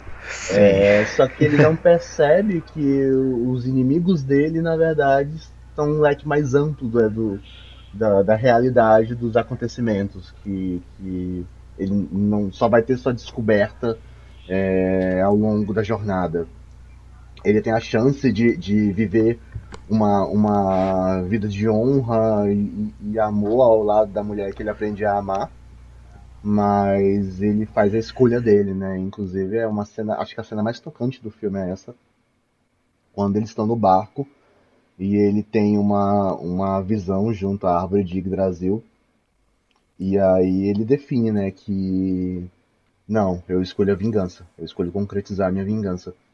E ele deixa Essa visão da árvore é uma coisa muito psicodélica, Ah, é. cara. Eu fiquei viajando naquilo. Os efeitos especiais estão lindos.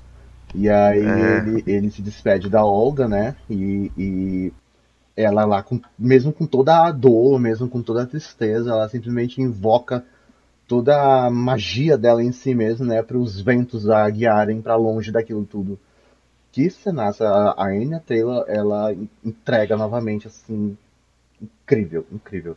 E até falando da Nicole Kidman, a Nicole Kidman tá absurdo como sempre. Ela tá sempre absurdo, mas ela tá absurdo. E até o sotaque, né? O pessoal tá, tá fazendo um Uhum. sotaque gostoso nesse filme, é de ouvir. A Nicole, assim, pegou bonito o, o jeito da, da fala e tal, direitinho. Na cena que ela conversa com ele, que ela revela que ela nunca é, é, ela nunca sofreu pela morte do, do, do marido, pelo contrário, né? Ela, ela organizou a, a morte do, do, do marido, do rei, e que era pro filho também ter morrido. Porra, velho, é o jeito que ela fala, olhando no olho dele e os olhos tremendo descargados. Que cenaça, que cenaça. Só é, com- completando aqui uma coisa que eu tinha falado lá, lá no início, né, quando eu falei do curta, a ideia da, do que eu chamei de falta de ambiguidade seria mais ou menos nesse sentido, né? Porque é, enquanto nos, nos outros longas sempre teve esse apuro, esse apuro histórico, né, de tentar fazer um negócio mais fidedigno possível e tal, ele sempre fez isso. Mas eu, eu vejo que nos dois longas anteriores dele, ele procurava criar narrativas que fossem um pouco mais ambíguas, assim, do tipo, principalmente no caso do do farol, né? Tipo, ah, pode ser uma coisa como pode ser outra, sabe? Você pode interpretar aquelas imagens de diferentes maneiras. Na bruxa um pouco menos, mas eu, eu ainda vejo um pouco disso porque ele tá tocando em vários outros temas, então tipo, ele tá tocando naquela questão lá de tipo da, é, da, da- como que a sociedade vê a mulher, então como que a sociedade culpa a mulher por, por muitas coisas que estavam acontecendo e tal, no próprio desenvolvimento da mulher. Nesse caso aqui eu vejo um filme muito mais direto, assim, sabe? Tipo, é um cara buscando vingança. E ponto. Então eu não vejo tanto essa ambiguidade, que não é um problema, sabe? É, é mais assim, é, é uma mudança. Ele se tornou muito mais direto e muito mais ao, ao ponto, assim, do que, que ele tá querendo, aonde que ele tá querendo chegar. Então, eu gostei dessa mudança, eu acho que, que ela é interessante, mas ela acaba transformando o filme num filme um pouco diferente do que, dos que ele fez antes. O que, novo, não é um problema, né? Porque ainda tem muito do estilo dele.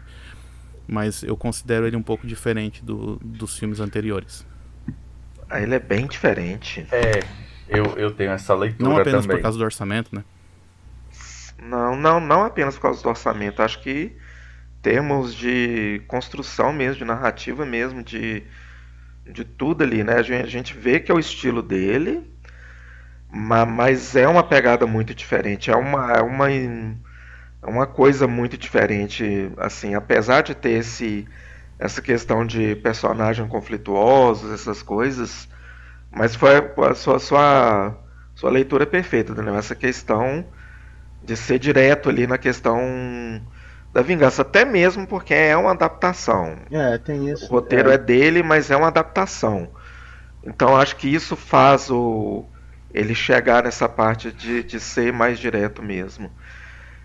É, e, e realmente essa questão da ambiguidade ali a gente não consegue ali tirar muita metáfora, interpretação, é uma questão do que está ali mesmo e do né, e das consequências, né, escolhas, consequências e por aí vai. Eu, eu ia só assim dizer que é, é, é eu, eu adoro o filme, eu gostei. Uh, e eu concordo com o que foi dito até o momento. Eu acho que dos três é o que eu gosto menos, mas isso não significa que eu não goste dele. Pelo contrário, eu acho ele um, um, um filmaço. Mas talvez, como o Daniel falou, ele tem uma história muito mais é, é linear e de fácil absorção. Não é a, a coisa da vingança. Tudo bem, visualmente isso vai ser trabalhado de uma maneira que tem o selo do, do, do Robert Eggers, é, mas eu acho que ele até funciona melhor para um público geral. Né? Se a gente for pensar, talvez, nas inúmeras camadas que temos, é, é, sabe, na, na bruxa ou no farol. Então eu gosto, eu, eu assisti no cinema, eu acho que ele é um filme para cinema, pelo aspecto visual, mas é isso, eu acho que talvez ele fique no terceiro lugar porque ele me parece uh, talvez essa fórmula mais talvez mais mais comum o que não é um problema eu acho que nem todo filme dele precisa ser essa coisa viajada a lá o farol uh, mas sim eu gosto acho interessante mas eu acho que eu, eu, eu gosto mais quando ele, ele faz a gente pirar um pouco nas ideias Antes ele estava concentrado, aqui ele tá diluído. Isso. É. é, o que eu ia falar é que, assim como várias outras produções sobre vikings, né? É, o Homem do Norte foi adotado pelos supremacistas brancos, né? Porque afinal, ah. os vikings são o povo perfeito, branco, etc. Sendo que isso já, isso eu achei que foi uma escorregada do Eggers no sentido é, de representação histórica, porque é, inclusive saíram alguns textos e vídeos, não sei se a Carissa, inclusive, Carissa Vieira, falou disso num vídeo que ela soltou esses dias.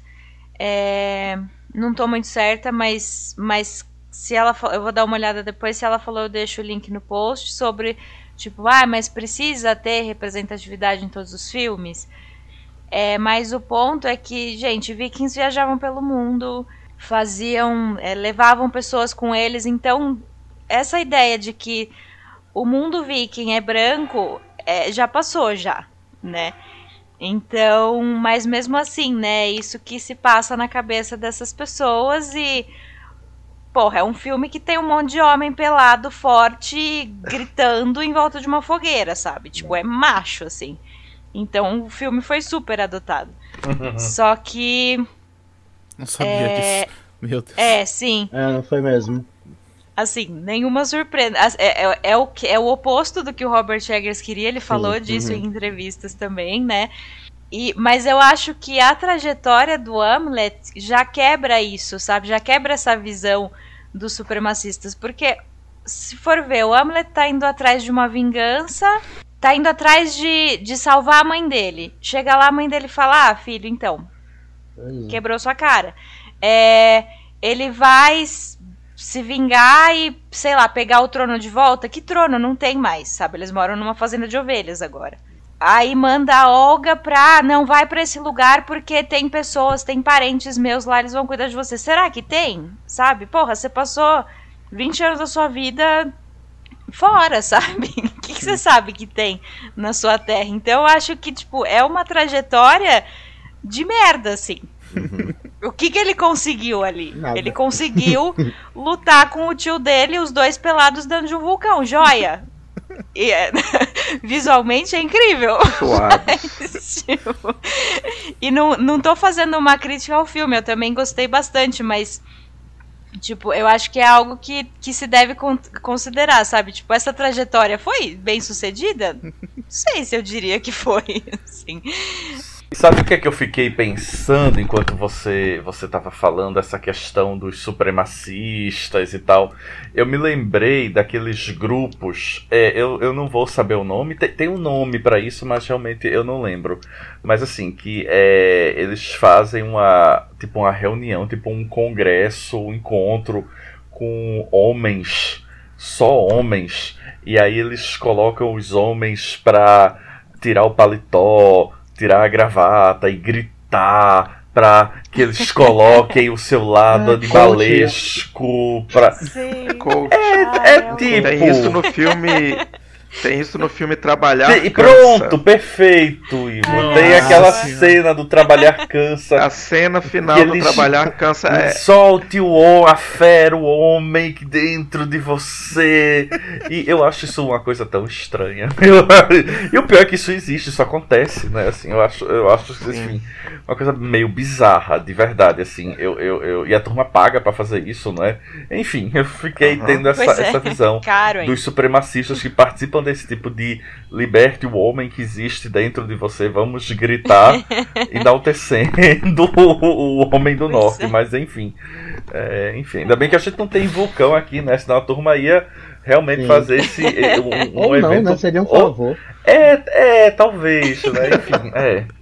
Quando eu assisti o The Northman, eu fui comentar com o Ivo, né? O Ivo, né?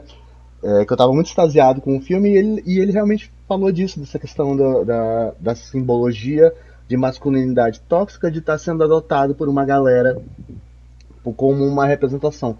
Mas acho que a Sil foi muito certeira até em, em- em falar que essa galera adotou isso porque eles não têm muito mais o que adotar. Porque quando se Uhum. analisa diretamente né, a jornada do Amleth e o- os símbolos do- do- das ações dele não tem nada a ver com o que essa própria galera defende em si. É, então eu fico meio assim nessa questão de, de, ah, vamos condenar o filme por causa disso. Não, pra mim isso não é nem de longe motivo. Tô vendo muita gente, inclusive, de, de- militando nesse sentido de, uma condenação do, do, do Homem do Norte pela, por esse aspecto em, em, em especial. Mas, na moral, é, a gente tem que lembrar que o supremacista é, acima de tudo, um burro. E Exato. eles não souberam nem de longe assistir esse filme na mensagem que ele realmente está tá transmitindo.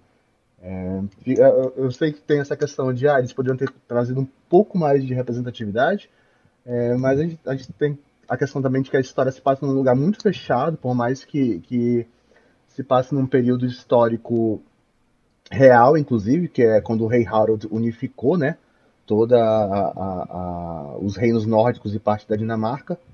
Inclusive é o motivo que o é citado bem rapidinho. Eu adorei esse momento. É uma frase, mas é muito rápido. Que é quando o, o, o Hamlet descobre que o tio dele já não é mais rei de porra nenhuma, né? Que ele virou um fazendeirozinho ali, acho que Aham. na Finlândia, né? Num- Numa ilhazinha na, na Finlândia. A Islândia. Islândia, desculpa. Islândia, é isso. E aí acaba o filme, depois daquele assalto grande, né? Totalmente focado nessa propriedade só do, do, do tio do Amleth. Mas realmente é um trabalho muito diferente, ainda que se destaque pela, pela capacidade técnica do Egas, né? Principalmente um- um- o elemento que eu mais gostei do, do, da, da maturidade de, de, de trabalho dele, de- da produção, é a questão da câmera, porque eh, na fotografia ele, ele escolheu é, sem cobertura, ele, ele escolheu trabalhar só com uma câmera, com um detalhe, um- sem detalhe, né? Fazendo só plano master. Então, todas as ações que você está vendo ali em cena são várias coisas acontecendo ao mesmo tempo na tela, sendo que se você desvirtuar um pouquinho do, do central, você vai ver muita coisa. Eu gosto muito dessa câmera do Eggs, é um terror para os diretores de fotografia, mas amei, amei o modo como, como ele conduziu o, o- o- o- a câmera do filme. O, o que me chamou a atenção foi o que o Samuel já comentou também, né? Ele reforçou aí. Essa questão que é uma coisa muito fechada, porque quando a gente pensa em filme épico, a gente pensa em filme grande, grandes batalhas, né? Os soldados, reinos. Não, gente, a- cara, o, o, o rei lá era o dono de uma fazenda, né? De ovelhas, né? Como a Sil disse também. É, quanto, quantas pessoas tinha naquela fazenda, naquela família ali, né? Um, os 10 escravos lá que eles pegaram, mas uma- umas cinco pessoas da família. Muito, muito pouco, muito pequeno, né? Aque- Aquele ambiente. Então ela, ela vira uma história, uma coisa muito até mesmo intimista. Então não é essa coisa grandiosa que esse pessoal imagina, né? De conquistar, de não é, desbravar, né? Co- Como muitos dos Vinks são retratados, né? Desbravadores. É, Uhum. ele não é. Ele não, a gente nem vê muita coisa de viking no filme. A gente vê pouca coisa de viking. É uma coisa de um personagem, de uma jornada de um personagem ali em busca de uma vingança e um plano ali que fica dentro desse círculo bem fechado. Né? Então, assim, não, não faz sentido nenhum né, de, de- dessa apropriação aí da- do supremacista. Né? É. Mas, enfim, como o Samuel disse, eles são Supremacista burros. É burro, Então, é, mas essa questão, é, essa, essa, esse ideal de que o viking é um guerreiro foda, conquistador de reinos e o diabo a quatro, é uma, é uma visão errada do caceta. O, o viking, no fim das contas, ele é um fazendeiro. O- os reinos vikings eram feudos, velho. A- O, o, o- cara, sei lá, o, o reino do, do, do, do pai do Amber é do tamanho do meu condomínio. É, é- é lama, é cabritos, é, é- é- eles faziam incursões para roubar mantimentos, roubar, conseguir escravos, não eram conquistas de terras e tal. É, teve esse período da unificação e ao mesmo tempo não foi um período muito legal. Depois eles foram derrotados pelos ingleses, enfim. É uma confusão histórica também gigantesca. A própria lenda do Amleth, ela foi passada por séculos oralmente, né, até ser escrita pela primeira vez. Então só Deus sabe o, o quanto é de história real, do quanto se, se aumentou, o que foi inventado. A gente tá, tá- a maior referência acaba sendo o Hamlet do Shakespeare de verdade. Mas eu gostei muito. É, vale lembrar que esse filme ele foi prejudicadíssimo pela Covid-19, pela pandemia de Covid-19. Quando eles estavam indo para a Islândia para gravar a, a- as cenas abertas, né? Inclusive, que, que, que, que cenários maravilhosos, deslumbrantes. Principalmente quando pega aquelas cavalgadas deles e tal, aquela, aquelas caminhadas mesmo pela fazenda com as montanhas aos fundos, tudo muito lindo. Mas quando eles foram lá pela primeira vez para gravar, fecharam o país e tiveram que, que parar os trabalhos, tudo, retomaram só bastante tempo depois, né? E é inclusive também mais um último des- destaque técnico para a trilha sonora. Que por mais que ela seja contida, ela não é uma coisa que é maior do que o filme em si, do que as cenas, os momentos, mas ela é bem marcante, ela se encaixa muito bem. E ela assim, é eu- pesada, quando cara. eu terminei o, o Ben Hoffman, eu terminei exausto. Parecia que eu tinha lutado ali no meio. Mas eu, eu gostei realmente desse filme, gostei bastante. Foi uma ideia diferente. não- não- eu sei que não agrada principalmente os fãs da bruxa, do farol, mas eu gostei desse, dessa- desse experimento. Eu acho que é isso que eu posso dizer mais do Ben Hoffman. Ele é uma experiência. Porque ele também não agrada essa galera de blockbuster. O, o filme tá aí, o, a bilheteria tá aí mostrando isso, né? Então acho que é uma experiência o, o Homem do Norte. Você falou, Samuel, da trilha sonora, ela é uma coisa pesada, ela te deixa agoniado Uhum. O tempo todo. Não é... Aí vou entrar nessa questão também do, das pessoas pensarem ser uma coisa grandiosa, né? Com que não, é uma, é uma coisa pesada, de tensão, de, de tristeza. O filme ele tem uma áurea, uma áurea sim também de dessa questão. Então é isso, né, gente, sobre, sobre o Homem do Norte. Vamos de comentar brevemente sobre o possível Nosferato. Ah, eu tô curioso. Eu queria que acontecesse. né? Ele, ele tá. Ele tá. Ele, ele tá em pré-produção ou não? Ele tá parado mesmo. Assim, ele nem, Tá nem entrou em parado. pré. É, a única atriz realmente confirmada seria a Anna Taylor-Joy. Ele queria, ele quer o William Defoe para como Nosferatu, né? O William Defoe que inclusive já foi ele na Sombra do Vampiro. Uhum. É, eu acho que dificilmente o William Defoe iria recusar esse papel e ele seria perfeito. É, teve um ator que saiu, é o Harry Styles. Nossa, Ah, Ele, ele sim. estava confirmado, mas ele não não vai não iria participar mais. Não vai mais participar, ele não ele saiu do projeto. Ó, eu tô, eu tô dando uma, uma fuçada aqui no IMDB e não consta nada sobre esse novo Nosferatu. Nada, nem. É, ele, ele deu uma entrevista num, num podcast que ele virou, que as pessoas perguntaram, ele falou que não estava acontecendo no momento. Ele, a gente não sabe os motivos ainda que fizeram ele parar essa. É lógico que existe um projeto, uma produção, mas assim, ele não, como ele disse, it's not happening. Né? Não está acontecendo no momento. E, e, a gente não sabe né, o que, que vai ser, se vai. se isso vai vai vingar. É um projeto que ele quer desde, desde o primeiro longa dele. Após o primeiro longa, ele já falava que queria fazer o remake do Nosferatu. Ele é um grande Mas... fã, todo, ele sempre referencia é. o trabalho do Murnau. Isso, hum. né? Portanto que o primeiro filme dele, né, o primeiro curta dele é um curta preto branco com com os letreiros, com as caixinhas ali, que faz uma referência, né, a esse esse início do cinema. E, e a gente pode perceber o, as influências né, de, do, desse cinema, do expressionismo alemão no cinema dele também. Pelo menos em, em O Farol e, e A Bruxa ali, a questão de fotografia, algumas questões, algumas estéticas, assim, alguns né, alguns contornos, assim, enquadramentos, né, a casa, uma coisa meio triangular, e isso vem muito de, de referência do expressionismo alemão. Então ele é um cara que, que curte isso. E eu imagino que seja o sonho dele que ele, que, que ele queira fazer uma coisa muito grande, mas por algum motivo não está acontecendo. Aí a gente vê, né? A gente viu lá a bruxa 40 milhões, o farol 18,3, o Homem do Norte, né, que teve ali de 70 entre 70 e 90 milhões e por enquanto uma arrecadação de 67, mas essa primeira arrecadação é que a gente sabe que é a mais importante uhum. do cinema, né? principalmente na estreia. É, ela é, é o que dita. Aí a gente vai entrar nessa máquina de moer, moer diretores que é Hollywood. É, diretores talentosos, assim, que a gente vê às vezes uma, uma pessoa ali em ascensão e ou, ou, ou ela vai né, indo para trabalhos mais comerciais, mais é, aí a gente já vai entrar na questão do, do, do, fracasso do Homem do Norte, porque é um filme que está dividindo opiniões, porque é um filme que é um orçamento grande, mas ele é um filme que não tem agradado a galera do blockbuster.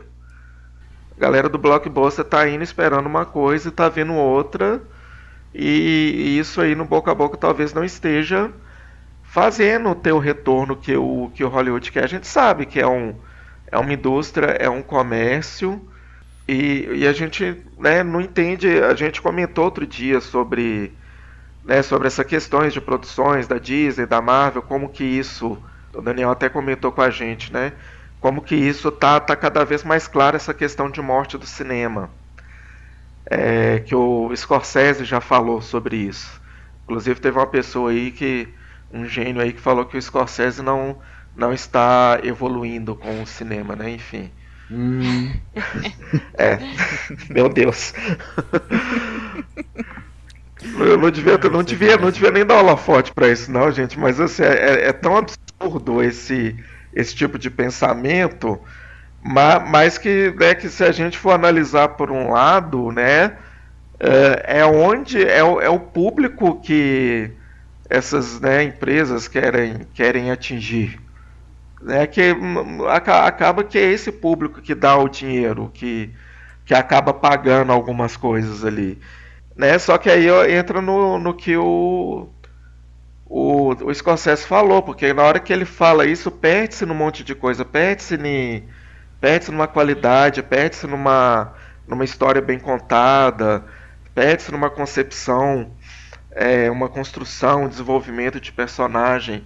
E isso vai se perdendo no, nos sistemas em detrimento de, de, fogo, né, de artifícios, né, que eu digo assim, de, de coisas visuais, de efeitos visuais deslumbrantes, assim, que, que nem isso está acontecendo, porque é, é uma coisa que está sendo tão massificada, assim, tanta produção em massa que isso está se perdendo no cinema também, né? A gente está perdendo qualidade de tudo, de narrativa, de visual.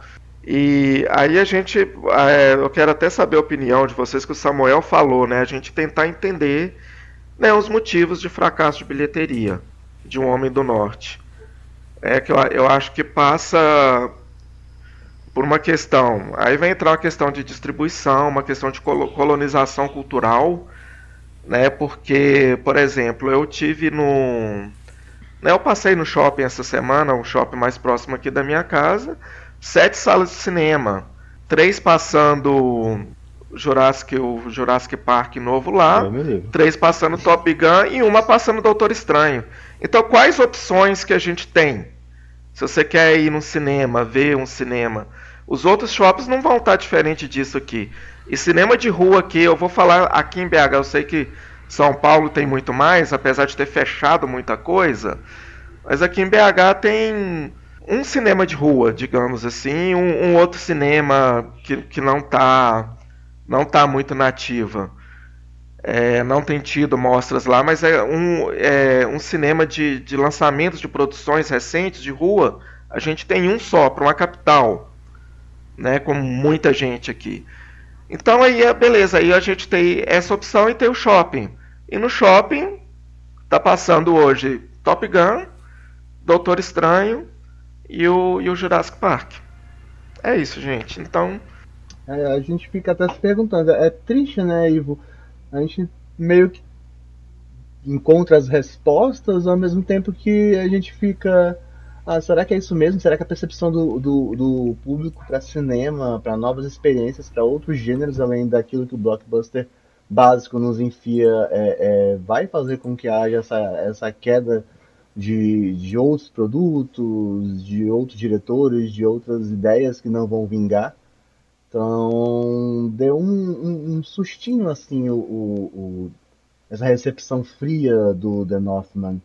Mas eu ainda acho que o Robert Eggers tem um nome muito poderoso. Eu espero, assim, aliás, não, não, sei dizer, porque a gente até comentou, né? Teve uma matéria bem sensacionalista da ideia de Robert Eggers dirigir um filme para Marvel, por exemplo. É... Sim. Mas a resposta dele foi categórica, né? Não. E aí, tipo, a gente até vê muitos diretores autorais mesmo sendo contratados pelas grandes corporações, aliás, pela grande corporação, né? Porque parece que a Mickey vai virar dono de tudo em breve. Mas, é, tomara que eles comprem falando no diabo. Entre um dia. Vou, vou, vou, Mas... vou citar um exemplo. O diretor do Jojo Rabbit, do What We Do in Shadows está dirigindo filmes do Thor. Isso, é, o Taika Waititi. É. Ao mesmo tempo que ele se divide nos próprios projetos dele, né? Ele fez aquela série Sim. dos Piratas Gays. então. Uhum. É, mas é difícil dizer assim qual vai ser o, o futuro no momento e, na verdade, pensar no futuro do, do dos cinemas mesmo como espaço, das bilheterias, é, é meio triste até a gente tentar refletir um pouco sobre o que que vai acontecer por aí?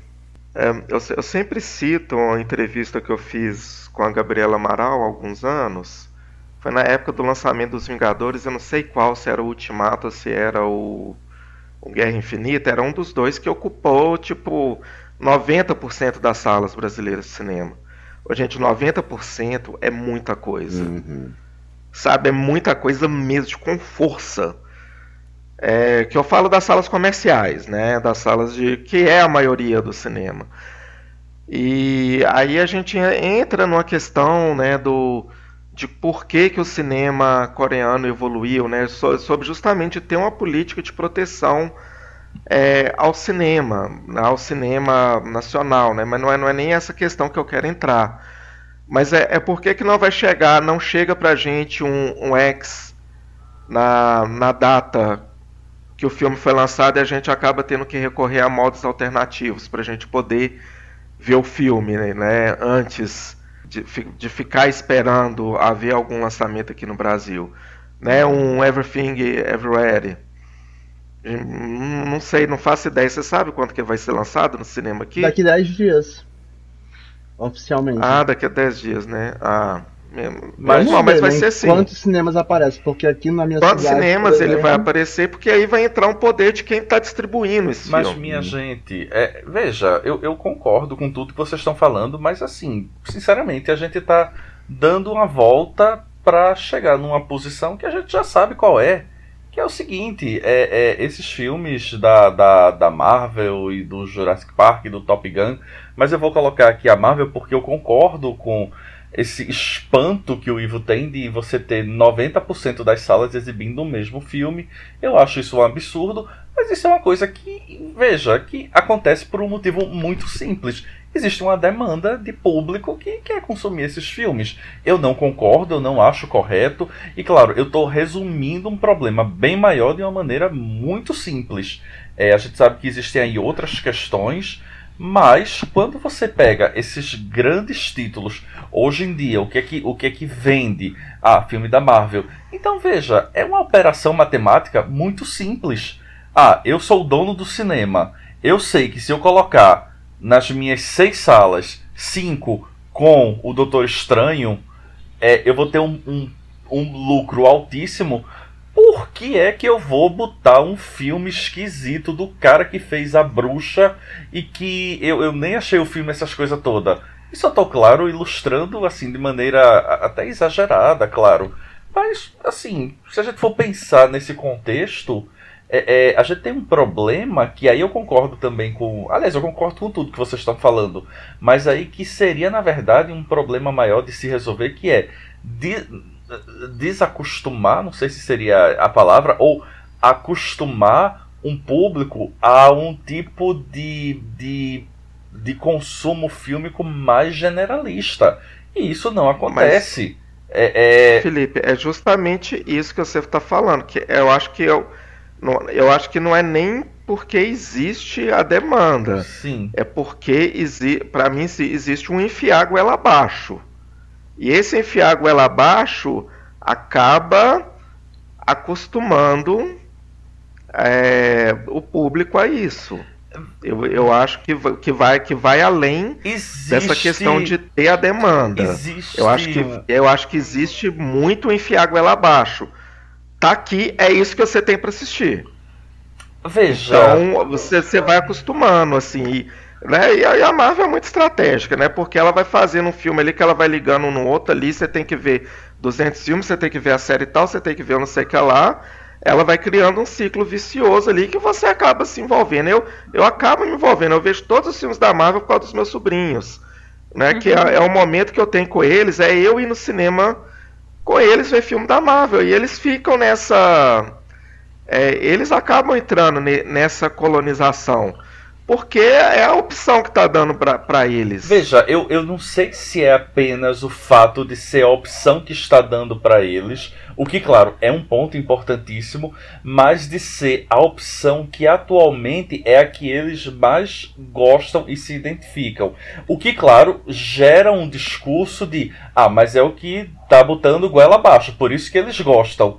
Sim, mas ao mesmo tempo, se a gente tira isso de maneira brusca e coloca outros filmes, será que vai ter esse interesse de imediato? Talvez seja algo a um médio longo prazo, até porque se a gente for parar para pensar, cinema hoje em dia se tornou, principalmente cinema de shopping, multiplex, ele é uma experiência cara. É, aqui, por exemplo, eu vou no, oh. eu vou no cinema é, é, é de bairro, que aqui ainda tem, é, é, é cinco reais o ingresso. Então eu posso até me dar ao luxo de eita, tá passando um filme esquisito que eu não faço ideia de quem é o diretor, não sei da onde veio. Ah, mas é 5 reais, é mais barato que o estacionamento do shopping.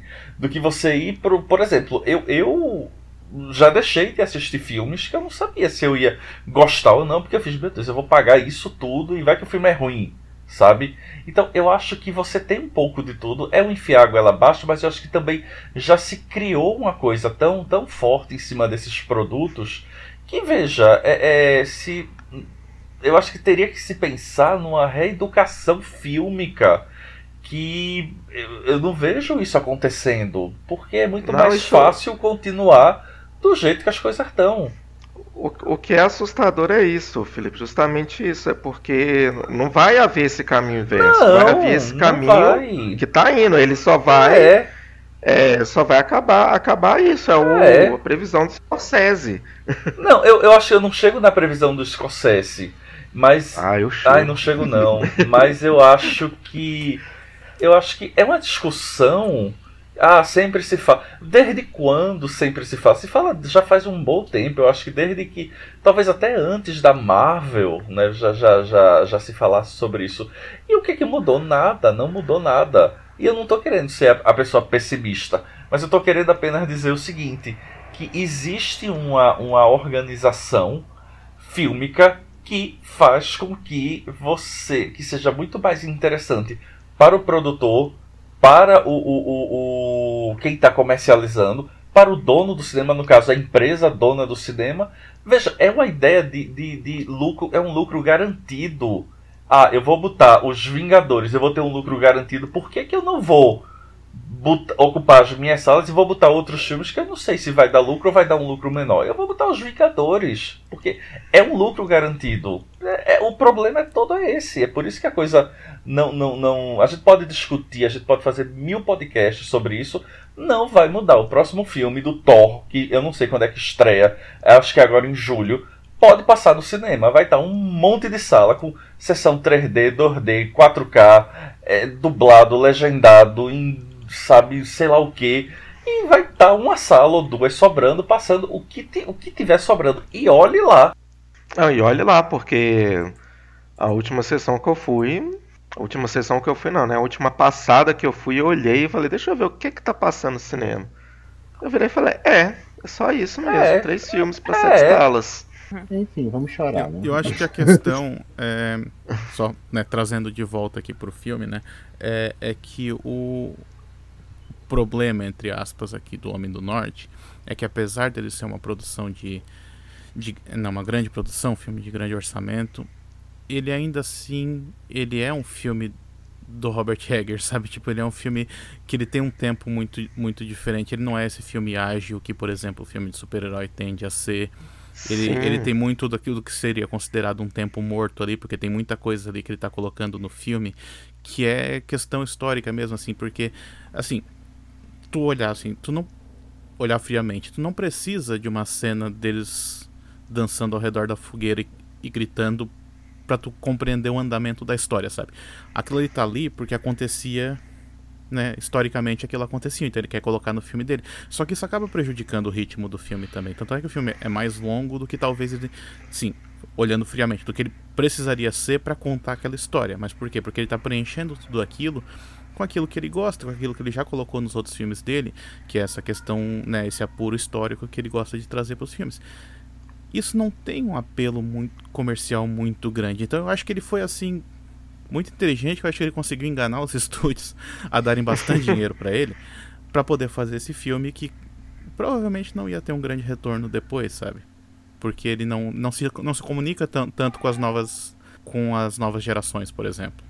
Me parece que houve muita intervenção de, de estúdio ah, nesse filme, né? Foi. Acho que ele chegou a reclamar. Com certeza. A gente esqueceu a reclamar de disso, que ele não não estava tendo liberdade para como Mas é ele é claro tinha na A24 né, para fazer. Não, não, não vai, porque é a inocência dele. É porque ele é um jovem, né? Como a gente disse no início, né? Ele é, é ele é jovem. Bem novinho. Ele... É a inocência dele de, de pensar que, que ele ia ter muita liberdade trabalhando, tipo, fazendo um filme que tem, sei lá, 10, 20 vezes o, o valor do orçamento do primeiro filme dele, sabe?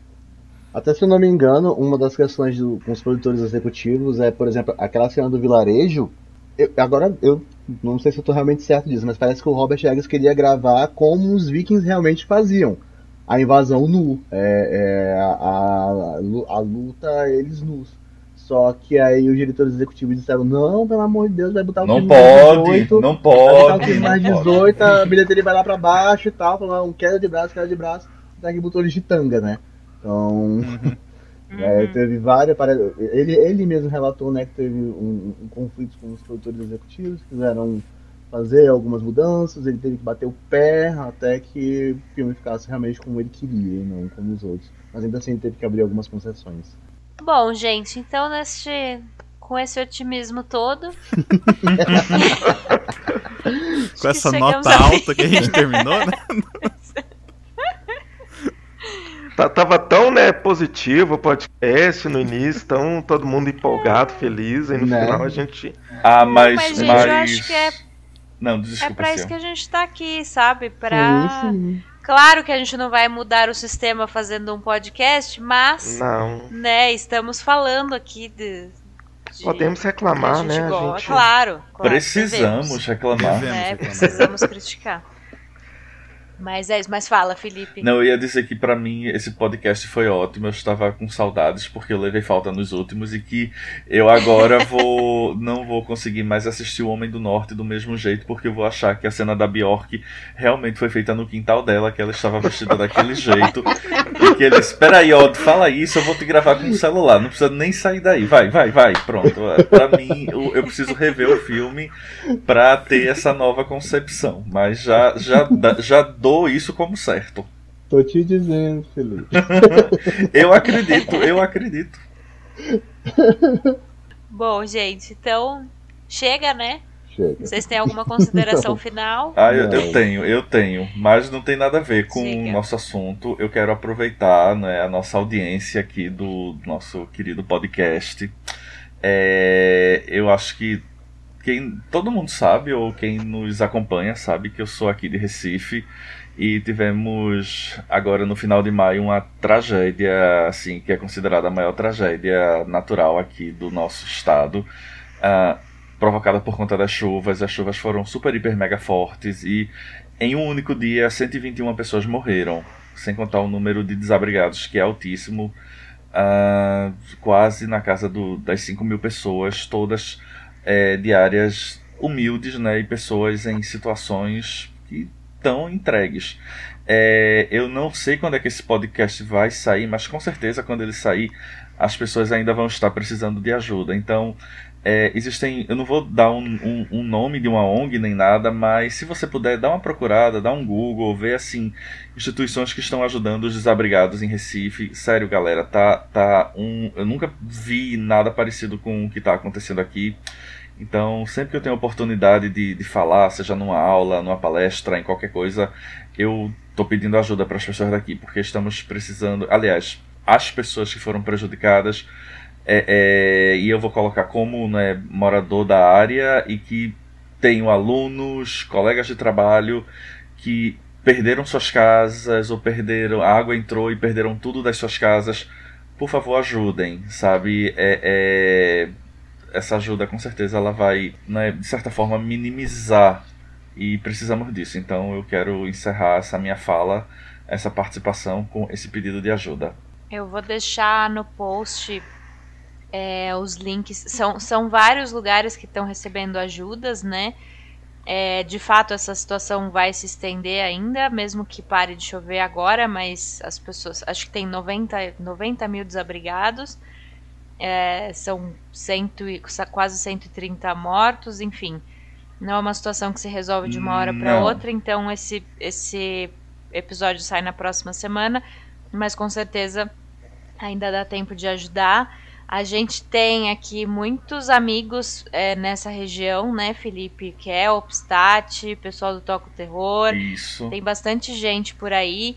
E, né, esse negócio, né? Uma tragédia natural, mas entre aspas. É bem entre aspas, bem entre aspas. Uma É, tragédia. é um negócio É, uma tragédia natural é um, um terremoto, um vulcão, um maremoto. E olhe lá, né? É. Que ainda se consegue prever quando isso vai acontecer. Aqui nós temos como resultado décadas de uma péssima gestão política que nunca resolveu cuidar das pessoas que moram em áreas de situação de, de morro.